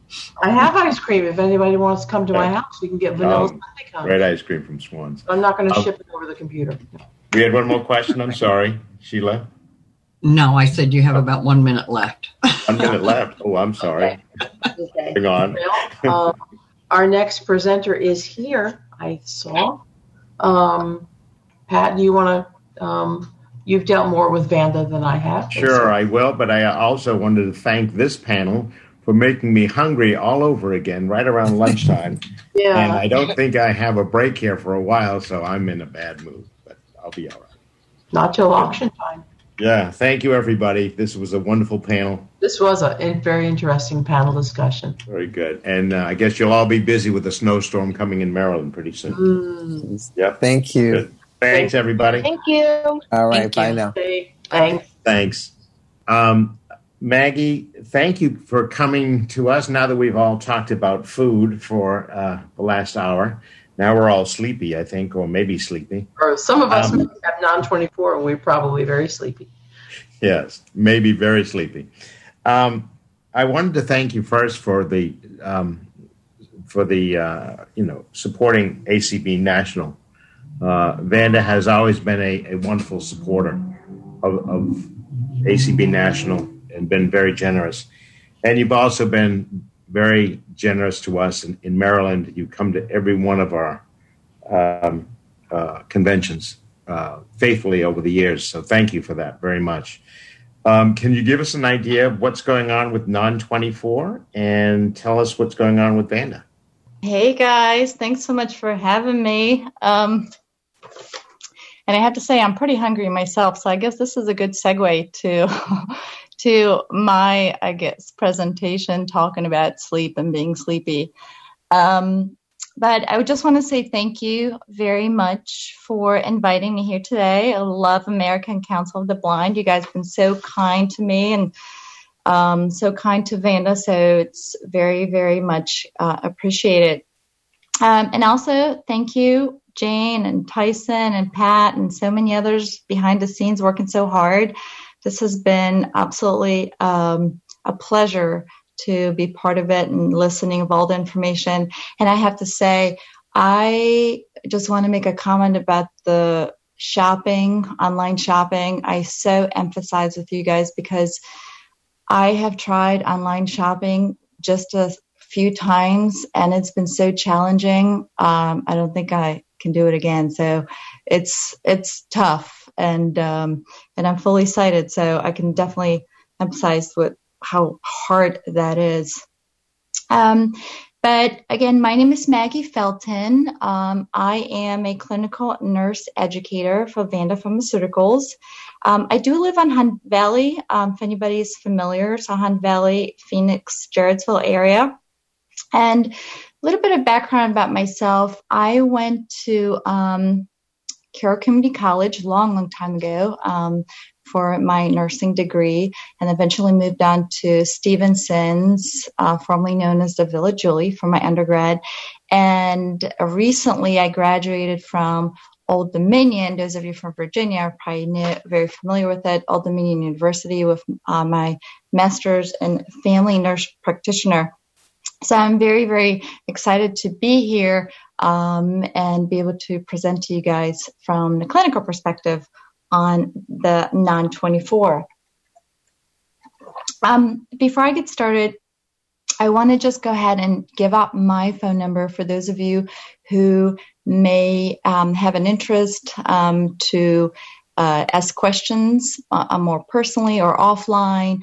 Um, or uh, would like to share anything with me, I encourage you to reach out to me. Um, my phone is available for anyone who would like more information. Um, and that number is 202 579 8035. It is a cell phone number, so you're welcome to text me um, uh, again for anything and anytime. Um, I also wanted to um, add in a side note um, for those of you who may be wondering if you haven't noticed, I do have a slight accent. So to spare you from trying to figure out for the next 20 minutes where I'm from, um, I was born in Poland, um, born and raised there. I moved here when I was 14. I lived pretty much in the uh, Maryland, DC area my whole life. Um, but I do, you know, I do have a little accent that comes out here and there uh, when people will try to uh, guess where I'm from. So yes, I am um, Polish. My whole family's here, um, and I, I love Maryland. And um, but I don't necessarily always love the weather. So, uh, which I'm sure all of you can, can probably relate to this, especially this this week. We're definitely getting some some um, severe, uh, questionable temperatures. But, anyways, um, I want to go ahead and move on to the non 24, um, which is the sleep wake disorder, circadian rhythm disorder. Um, typically, what I do is I come out to you guys, to your support groups, and really, really get into the details about how it works, what is non 24. You know, we have a discussion about the master body clock and how that works, and talk about symptoms and facts. Um, but today I just kind of wanted to do an overview. I know some of you probably well familiar with non 24, um, but some of you may have not heard um, a whole lot about it. And the reason why we continue to talk about it because it is still um, it is a rare disorder. So in the uh, community outside of us, it's still very much well unknown, especially in the clinical community. So we try to educate ourselves. So if we are uh, facing the question, do I have it? Is it me? Is it something else? We want to make sure that we are well educated so we can educate others. And so I also wanted to go over some of the um, questions that uh, I typically get um, from people. So I'll go through those as well. And then I'll just close out with my information again. And if we have time uh, for any questions that you guys may have. Um, so first, uh, first things first. So non-24 sleep wake disorder, also known as circadian rhythm disorder, has many other names. It can be uh, somewhat confusing, but as we know it, we always just say non-24, and that's N-O-N 24. Um, first and foremost, it is a serious, serious chronic condition. Uh, it's not like a flu. It's not like corona, I think um, it, it, doesn't uh, come and goes. Um, if you're affected by it, you are affected by it for life and you have to treat it for life. Uh, as you all know, it is heavily influenced by light. Um, so being totally blind, um, you're very susceptible to it, but it doesn't affect individuals only who are totally blind. Um, it affects uh, people with low vision and even sighted individuals can be affected by this disorder. Um, it does have classic symptoms. And some of the symptoms that we always talk about is this nighttime sleep impairment. And when I say that, and I don't mean just an ability to sleep, at night. It's even an ability to, to fall asleep, get any kind of restful um, time. Um, and I'll talk about that in a minute. It's because it's regulated by hormones. But those people who have non 24, they'll tell you they'll find themselves doing all sorts of things at nighttime, mm-hmm. anything from you know, laundry to paying bills to vacuuming, doing dishes, you name it. They're fully alert and awake, doing all sorts of active things. And even if you try to put yourself to bed, you lay down, you close your eyes, maybe you have good sleep hygiene when you take a bath around the same time, when you put yourself on a schedule, you eat well, you exercise. Even if you do all those things, um, you lay in bed, you close your eyes, and it's just nothing. Uh, your mind wanders, your mind is active, your eyes open up, and so your mind reaches for all sorts of things that are happening in a day. It is fully active. It's very, very difficult to make yourself fall asleep.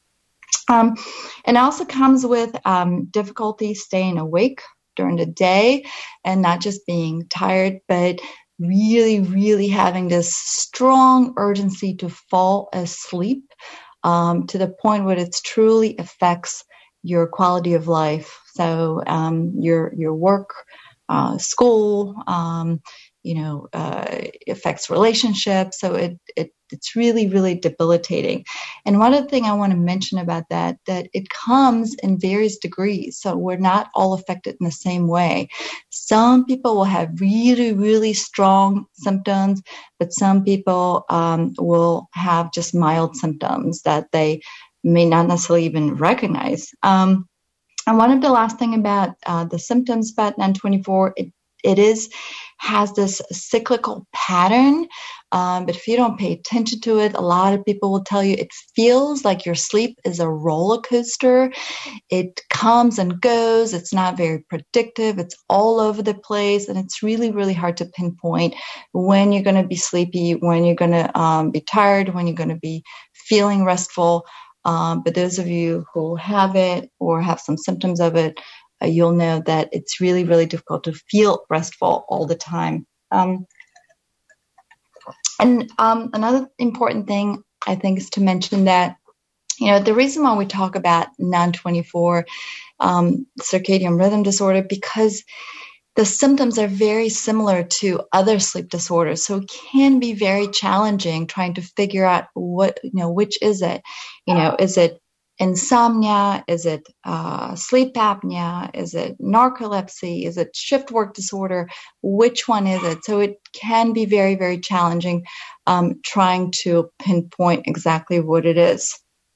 Um, another thing I wanted just to add about the um, circadian rhythm, uh, the master body clock. I know some of you might have heard about it, um, but it is something that uh, it's within us. We have a this internal clock that dictates everything that we do, um, and it's regulated by the daytime and nighttime cycle. And what happens is essentially uh, that daytime and nighttime cycle releases certain hormones sleepy hormones and active hormones. And when we talk about those, you all heard of melatonin. It is the uh, hormone that makes you sleepy. Uh, we typically naturally release it as the sun goes down. So the first few hours in the evening, your body is making melatonin to help you fall asleep.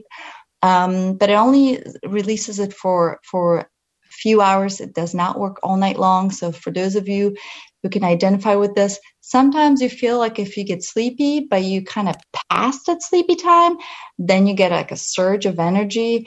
Um, people call it the second wind. Um, this is because your melatonin is not working anymore. You're not producing it so much. Um, and then we make cortisol uh, cortisol is your active, alert, awake hormone. It keeps you energized. It gets your day going. It keeps you active. And we release most of this cortisol first thing in the morning to get your day going, to get you started. Uh, and that's how our bodies are designed to do. And with cortisol, we make the most in the morning and then it depletes and make, we make less and less and less as the day progresses. And so we don't want to make cortisol at nighttime as much because we want to go to sleep. We don't want to be active. So um, with circadian rhythm disorder, um, our body is sort of confused when to make these hormones.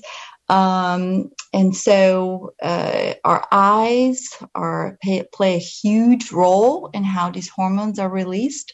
Our eyes have a specific cells that essentially detect the light um, every day, and every day this light sets every single person every single day uh, in this 24 hour cycle circadian rhythm so we're all in the same cycle but um, what truly happens, we're all a little bit different. We're not identical. We're not robots. So every single one of us have our own intrinsic cycle that's a little bit off the 24 hour clock. So if your clock is not reset every single day, your hormones will not be produced at the uh, appropriate time. So as a result, um, you the hormones are released uh, uh, in a circular clockwise pattern that's a little bit off, and so therefore um, it's un- your people are unable to go to sleep at the time that aligns with the 24 hour cycle. So, um, it, and as I said, um, most individuals who are affected by it are those who are totally blind, uh, but not all totally blind individuals may have non 24.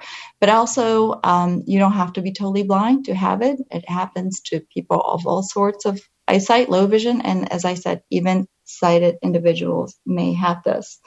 Um, so I wanted to kind of go over some of the um, questions that I typically get about non 24 uh, to kind of help fill maybe some of um, the holes for um, those of you who may already know some information about non 24. So, one of the typical questions I get is Is there a difference in natural versus artificial light in helping get some signal to the brain? Um, so, we know that the body is designed to use natural light. Um, but sometimes uh, some individuals will respond to artificial light um, if it's sufficiently synchronized with the circadian rhythm. So the answer is yes, uh, but everybody's different. Um, and it also depends on how severe your cir- uh, circadian rhythm is affected. And also, a question that goes along with it um, can we process this light in any other way um, other than our eyes? So, can we use um, like our skin? You know, can we use our skin to reset um, or help their circadian rhythm align? Um, and the answer is uh, no. Um, unfortunately, uh, light that enters through our retina in our eyes is required for circadian rhythm to be synchronized through the external environment. Um, and, you know, people always talk about certain things that help them, you know, identify, um, get their day going, um, and the presence of light or warmth on their skin, or you know, coffee smell in the morning, the birds chirping. Uh, you know, some people can identify with those cues to get their days aligned. But they're not truly going to align your circadian rhythm. You actually need that light to make that happen. The reason is because the, the way the brain is designed, it takes those cues from your eyes, it travels through a complex system back to your brain, and the brain tells um, your body what to do. And um, specifically what hormones to release when are you sleepy when are you active um, another question um, that i get how do i know if i have it so, in addition to some of the symptoms that we talk about, um, um, your people may experience uh, time that your body wants to sleep uh, seems to shift over time. Um, one of the important things that we didn't really talk about it, but it affects your personal and professional relationship. That becomes very significant. Um, so it helps for people to carry on a diary with some of those things. Um, you know, keep a diary, nothing fancy. Just write down when are you sleepy, when are you awake, when are you rested, are you taking naps. Um, it helps not just you, but uh, the clinician to identify some patterns in this. And the reason why we say that because you know we talk about different sleep disorders like uh, insomnia or sleep apnea or narcolepsy or even shift disorders. They all have the same symptoms. You know, when you go to a doctor and you say, I can't sleep or I'm unable to sleep. You know, I, I am tired during the day. So a doctor goes through various of different questions to kind of help determine, you know, what could be the cause. And the differences, uh, for example, in uh, uh, insomnia. So, insomnia is not a circadian rhythm disorder, it is a sleep disorder, but it has a more of a predictable pattern. Usually, people have insomnia, have a hard time going to bed around the same time in the evening. It's more predictable. It can be anxiety induced, it could be stress induced, it could be medication induced, it could be you know, seasonal from depression and so forth. It has a variety of causes. And so, it's important to dive into those and figure out uh, what it is. Um, it's also different from sleep apnea. Some of you who uh, have sleep apnea know you probably wear something called CPAP. Um, CPAP it helps uh, the air uh, goes into your lungs um, as you lay down and sleep, usually because there's obstruction. And those of you who have it, your partner will probably tell you that you have some snoring, um, or you may wake yourself at night um, from from trying to get air into the lungs. Um, it's also very different from things like shift disorder. Um, I used to have a shift disorder when I worked nighttime in the hospitals right down the street at Harbor Hospital for many, many years. Uh, but it went away when I changed schedule or when I moved on to a different role. So shift disorder is not permanent um, and it also is affected a little bit differently. Um, and narcolepsy is also different because it's just all over the all over the place. Um, and so a lot of people ask, well, how is it diagnosed? Um, well, your doctor relies strongly on your uh, symptoms. So what you tell them uh, really plays a huge role in how it is diagnosed. So it's important to be able to identify the symptoms. And as we said, it's still considered a rare disorder out there. So many clinicians may not even think about that, um, especially in our um, community, uh, sighted community, or or individuals who are totally blind, where um, this is a very huge problem. So we talk about it to you so you can share that with your clinicians. Uh, there are no blood tests. There are no really good specific tests to tell whether you have it, yes or no. Um, so that also becomes a challenge. So knowing your symptoms um, is very important. Um, also, people ask, what type of doctor should I go to see? Um, well, your regular healthcare provider is usually the first one um, who you'll have a conversation with. Um, and again, they may or may not know um, that you um, know about the disorder. And so uh, it is sometimes um, can be misconstrued for other disorders. So that's why we talk about uh, things like, you know, insomnia, uh, obstructive sleep apnea, even depression, sometimes ADHD or even fatigue. So a lot, a lot of disorders cause sleep issues and fatigue.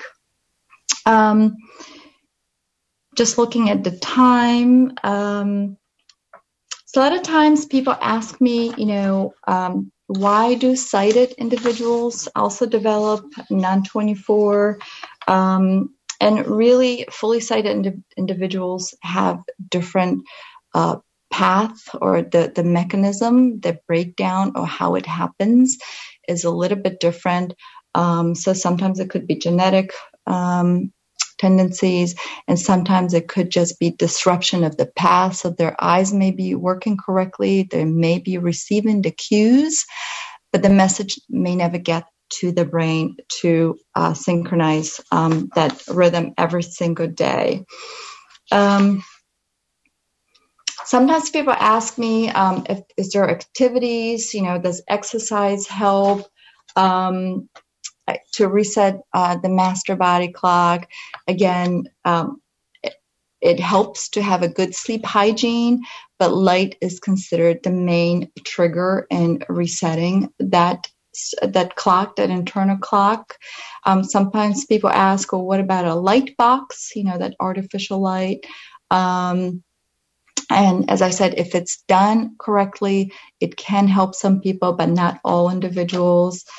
Um, and it's really can't be treated on your own. If you have it, it really needs to be addressed by your healthcare provider.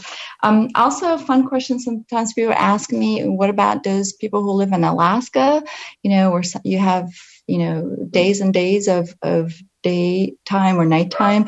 And so essentially, um, they use light shades, you know, night shades to kind of regulate uh, and put their bodies on that uh, schedule. Um, so I, I know I have a little bit of time left. I wanted um, just leave the rest of the time to ask if anyone um, has any questions, any comments, anything they'd like to share. I am just going to go ahead and give out my phone number again for anyone who would like to talk to me offline, perhaps, if the, you'd like more information. There's lots of resources um, available and I would love to share with you. Um, my telephone number is 202 579 8035. And thank you so much, guys, for this opportunity. Um, really really glad to be able to share this information. Thank you, Maggie. I appreciate that. I appreciate the information you shared with us. And also, you know, it seems interesting. I read a lot and heard a lot about how we're doing sleeping during all this COVID uh, nightmare that we're going through. So um, let's see if we've got any other other questions that someone might like to ask. If not, maybe you could address that and give us your impressions on sure areas that we can do a better job with sleeping as far as uh, getting past all this COVID mess that we're going through. Absolutely. Do you have any questions? You do have you do have a hand raised. The last right, three numbers seven six nine. You may unmute. Yes, um, I'm a military brat. Traveled around the United States overseas and stuff, and I was on an island. My dad was in the Navy, and we were stationed 500 miles from Russia back in the 50s. And uh, on this island, uh, up there in that area, of course, like uh, wintertime, you had for a winter's day, you probably have maybe say about three hours of light. Summertime, sun come up early in the morning, and it would go down say around midnight. That's why they call it the midnight sun. It'd go down. So you, uh, that is true. You have a lot of these, uh, the daytime to nighttime type stuff that was going on during that particular time when I was there. Yes, yes. Thank you so much for sharing that. That's true. And um, now, did you serve as well, or did you say you're you're? I'm a military brat. B R A T. Yeah, no, no. My dad was in the Seabees, and like I said, where we were stationed, uh, people here in here in Missouri and people in Maryland, a lot of places would have it hard uh, if they lived there. Because, like I said, we when we were there, you had no TV. Mm. You listened to Armed Forces radio. You listened to Moscow Molly. Uh huh. She was uh, Soviet Union's answer to Tokyo Rose. Mm. You made your own hamburger buns. Did have hamburger, but you had to make your own hamburger buns, and they would have ships come in every so often. They would bring fresh fruits and vegetables and other things. But like I say, we were 500 miles from Russia. If the Russians ever dropped a bomb out there on there that island, we'd had a, ourselves a time. But Yeah. people would out there would be, uh, people would be uh, uh, here are spoiled. Um, where I live and a lot of other places, and you put them out there on that island, they'd be lost. I think I'd be one of those people. yeah. Um, Maggie, if I could ask a question concerning sleep deprivation or sleep patterns, have you seen during the COVID crisis people more anxious, uh, affecting sleep in general? Can you give us some general um, thoughts about Sure. what we can do to sleep better? Sure, absolutely.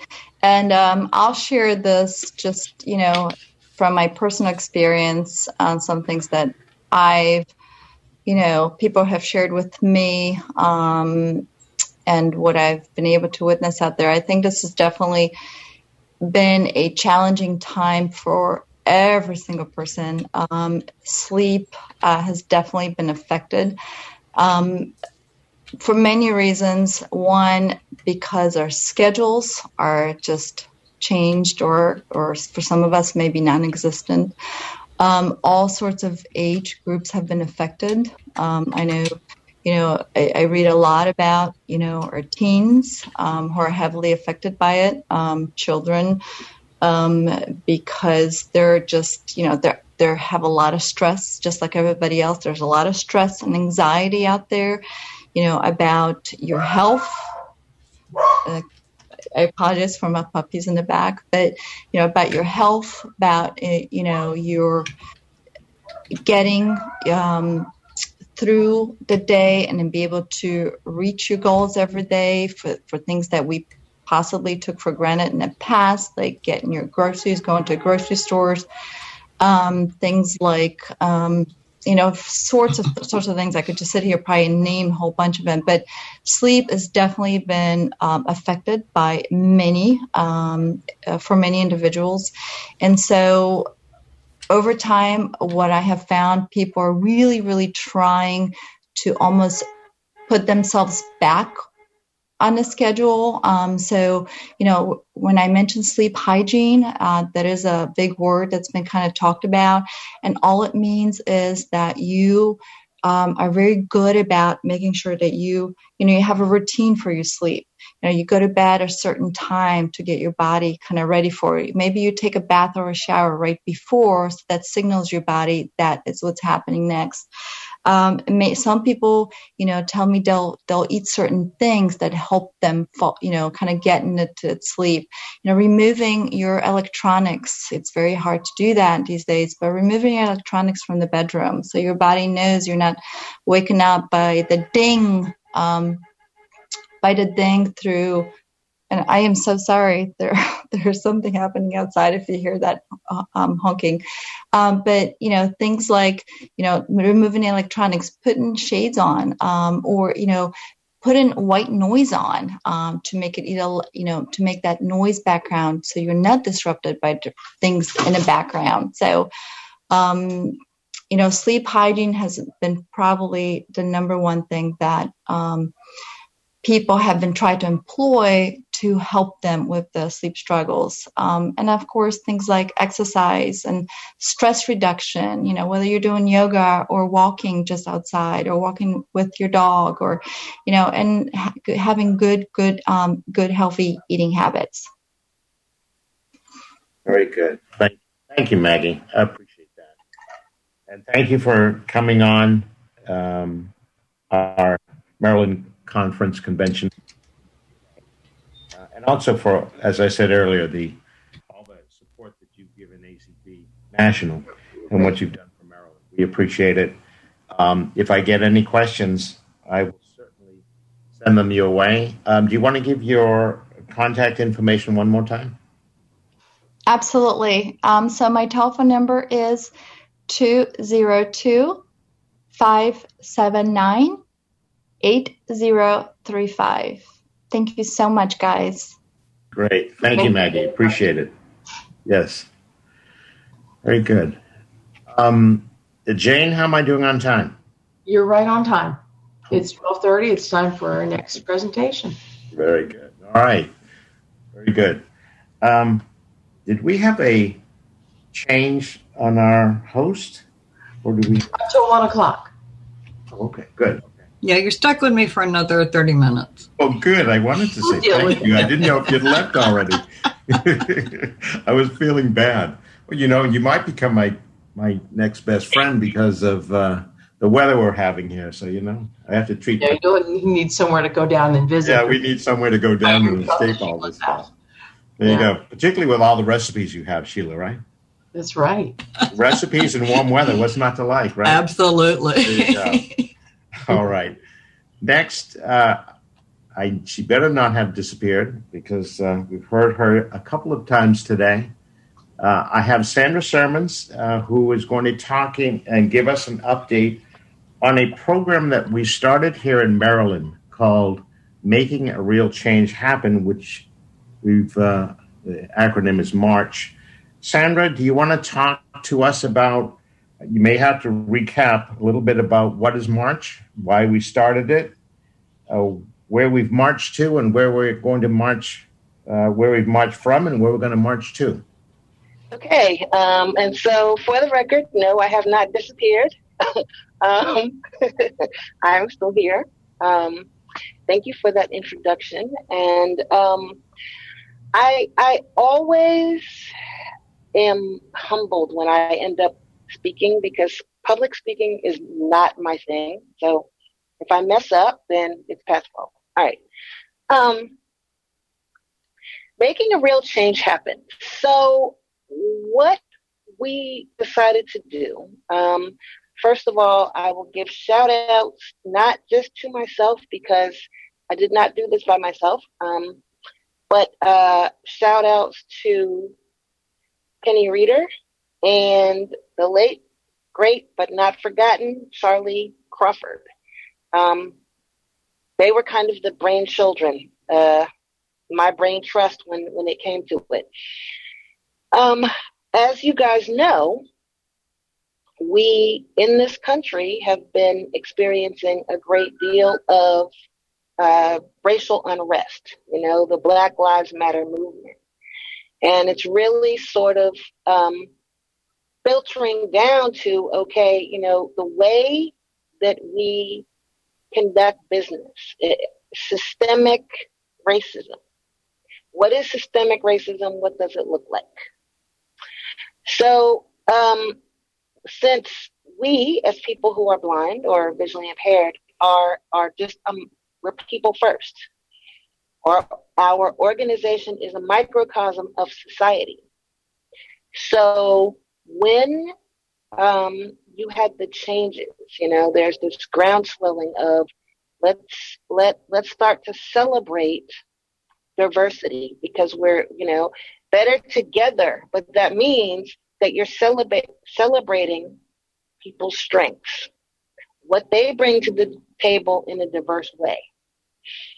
Um, so we decided that, like everything else, uh, the disability movement was kind of white, and there was very little knowledge of the contributions of people of color. to the disability rights movement and to the disability community and to the blind community. So what we decided to do was, um, being as though we back in August we had the 57th anniversary of the March on Washington. So the date that was August 28th. So August 29th, we decided to have a virtual march of our own. And during that march, um, the, the cool thing about Zoom, Zoom is a wonderful thing. Like we didn't leave our living rooms, okay? But we still marched.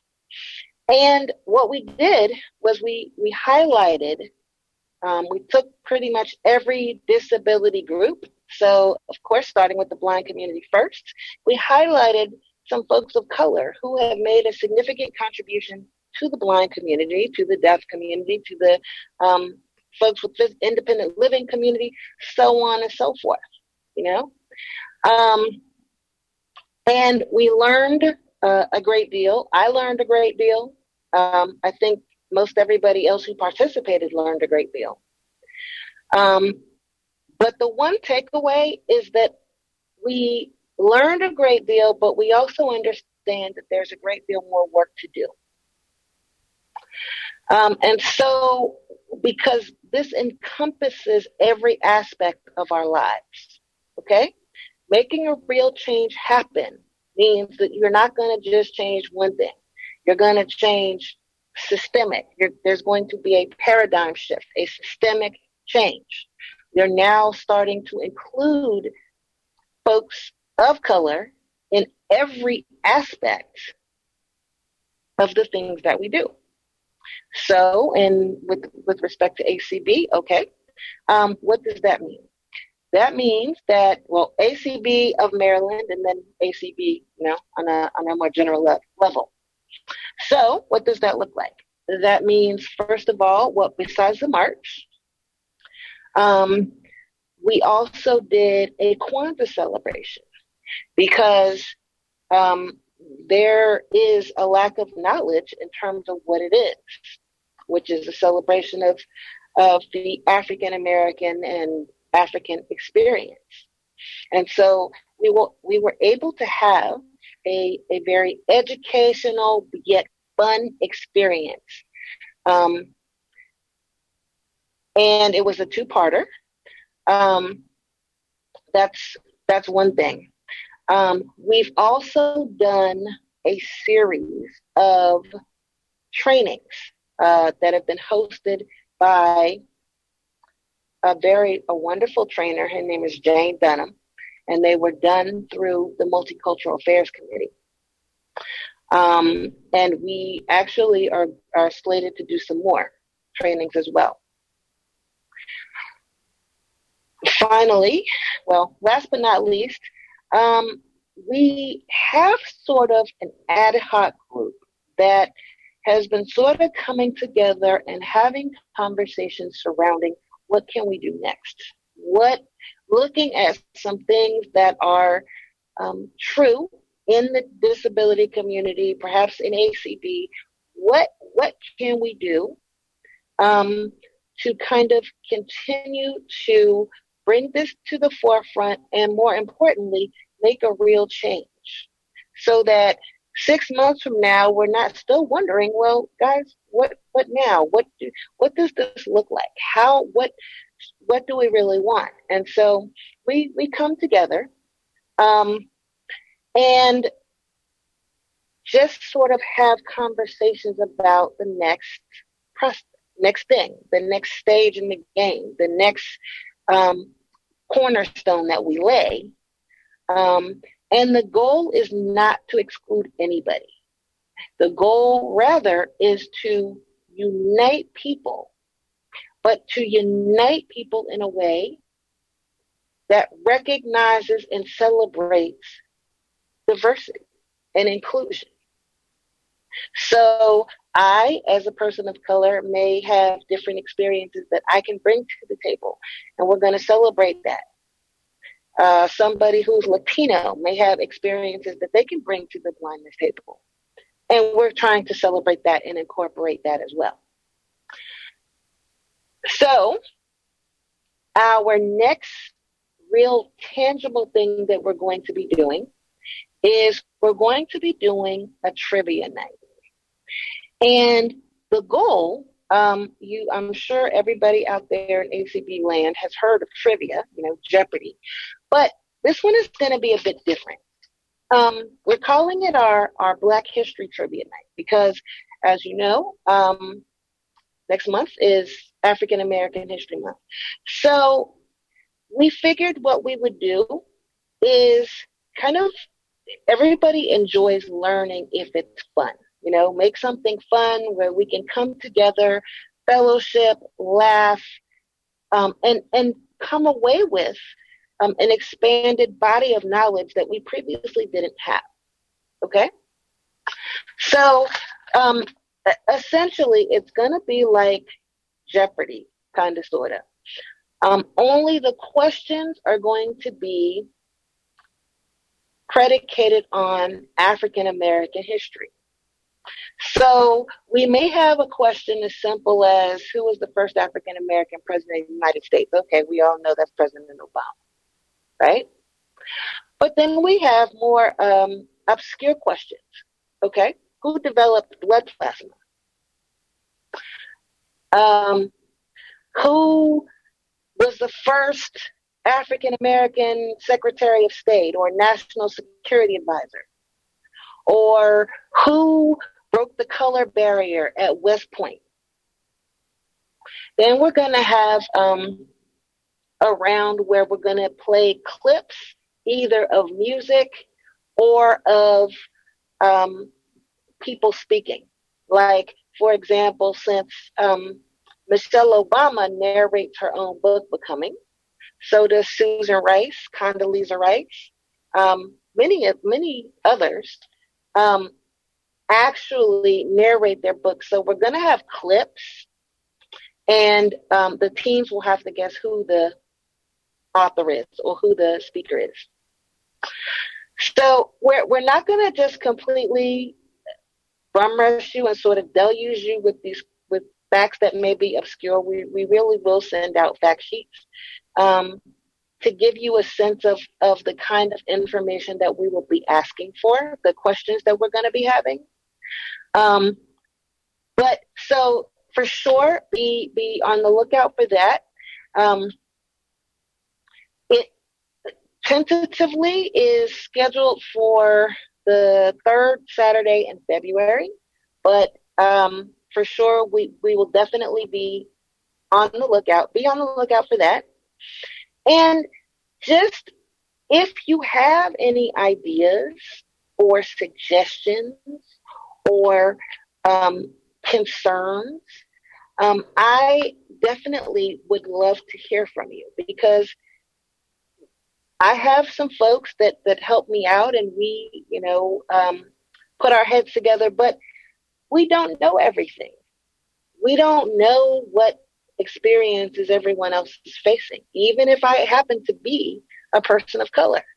Um, so if you have some ideas, if you have, you know, something that you'd like to see happen, like for us to do a particular thing. You you don't like a particular thing that you know either goes on ACB, ACB in Maryland, the disability community, and you just want to talk about it. You don't know what to do with it. You just had a you know an epiphany that you can't wait to share.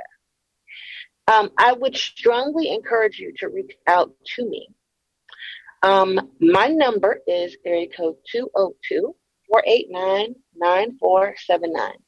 202 489 9479.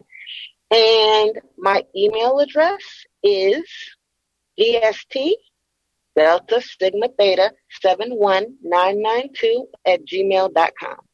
Again, D is in dog, S is in Sam, T is in Tom, 71992 at gmail.com. And I would love to hear from all of you. And at this point, what I would like to do is to open up because I, I firmly believe that presentations need to be interactive. Um, so I've done far more talking than I wanted to do today. So I'm going to open this up and see if anybody has any questions, comments, concerns. Are we going in the right direction, the wrong direction, something like that. Sandra, you have a, a last three seven six nine. You may unmute.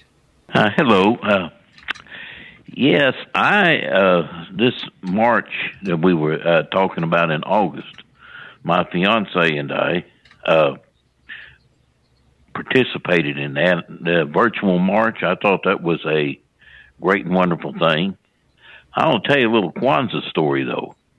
That uh, of course there was a you know at one time I didn't uh, was not aware of Kwanzaa, but I used to go to this uh, church in North Little Rock, Arkansas. Uh, it was a uh, Church of God in Christ, and they would have a Christmas party. And I remember this Christmas party I went to, and they and I heard them talk about Kwanzaa, and I thought, well, hey, this is interesting. And that's when I heard them talk, you know, about the, you know, how it came about and all this kind of stuff like that, which really I was uh, very impressed with that. Well, I'm of course me. I'm a uh, uh, a blues singer, R and B, rock and roll, and I remember when I moved to St. Louis in 1997 from Arkansas, and we had a radio station there in East St. Louis that they called um, a WESL. But they had there was one particular time that that was devoted to black talk radio, and I can remember they were playing, of course, White Christmas, uh, the Drifters version, which is my favorite and and this guy was on there singing uh, I'm dreaming of a great Kwanzaa and I thought that was that was pretty good right there when you know I once heard him sing this when I was introduced to the uh, radio stations there in that area but I think that that's a very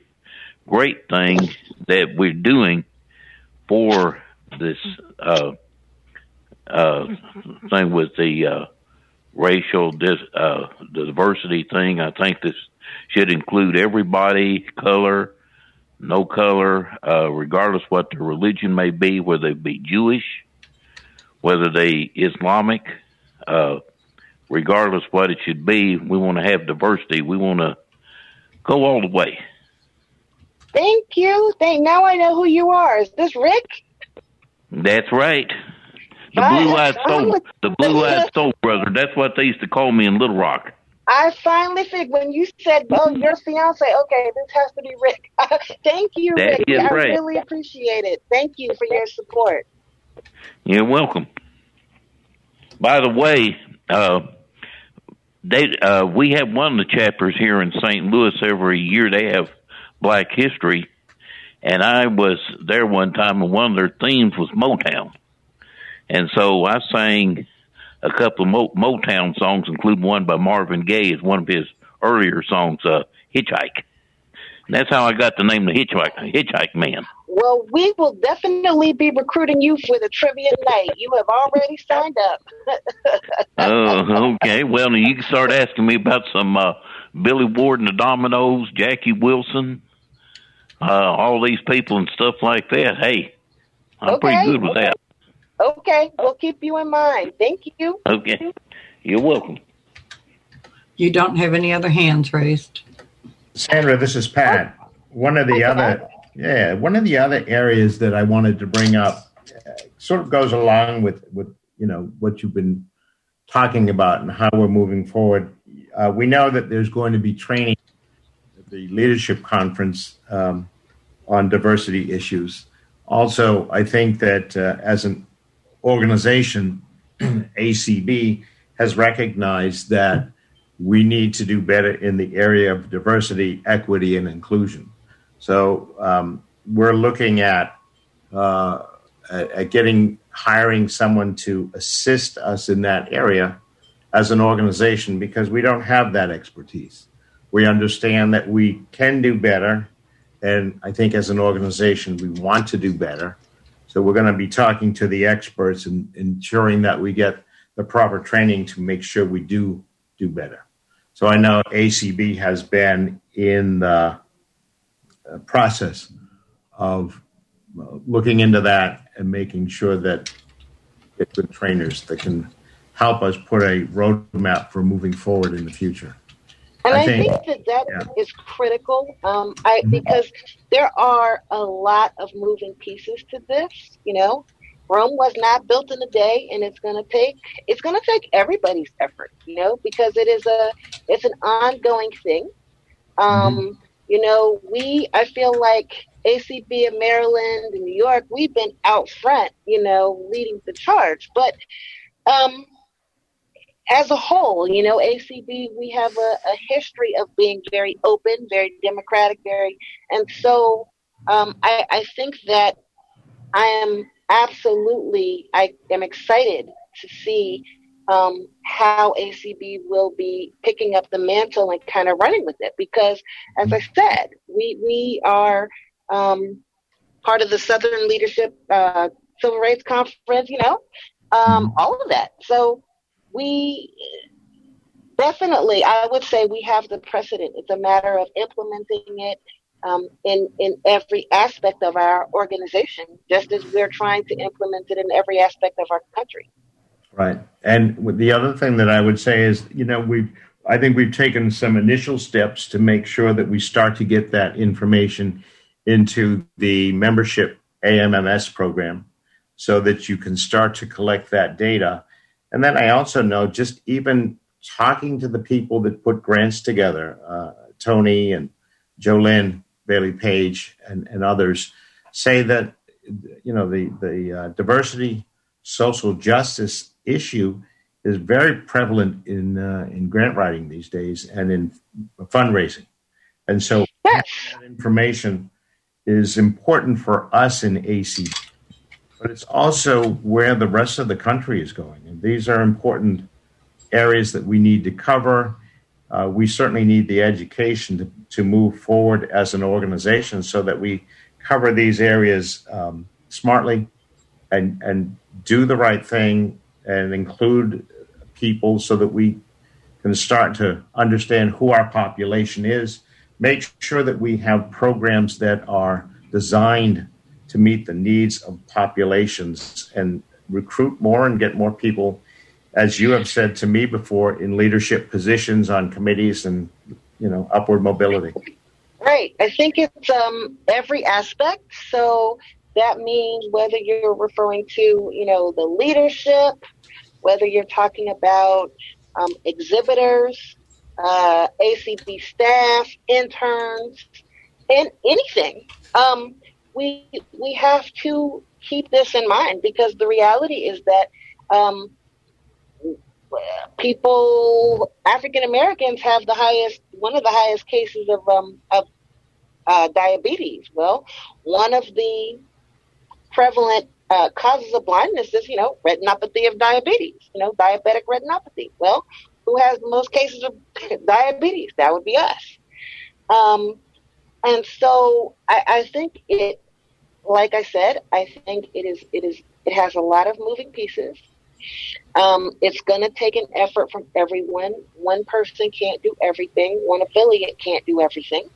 Um, but it is going to take a collective movement from everybody um, can do their little piece of the work and and that way we can start to see when we go to the exhibit hall we can start to see exhibitors who look like us.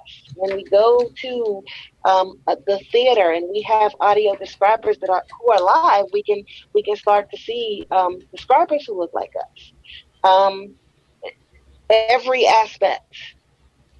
And I, I you know, it's interesting you bring up the audio description piece because that has been a topic on throughout the audio description area. And, and exactly what you're saying is exactly what has been spoken about so that, uh, you know, you get the, the proper actors enunciating the, the proper parts as far as yes. audio description. The dialects, you want the, you want the description, um, the describer to be able to match the dialect of whatever, of the venue, of the genre.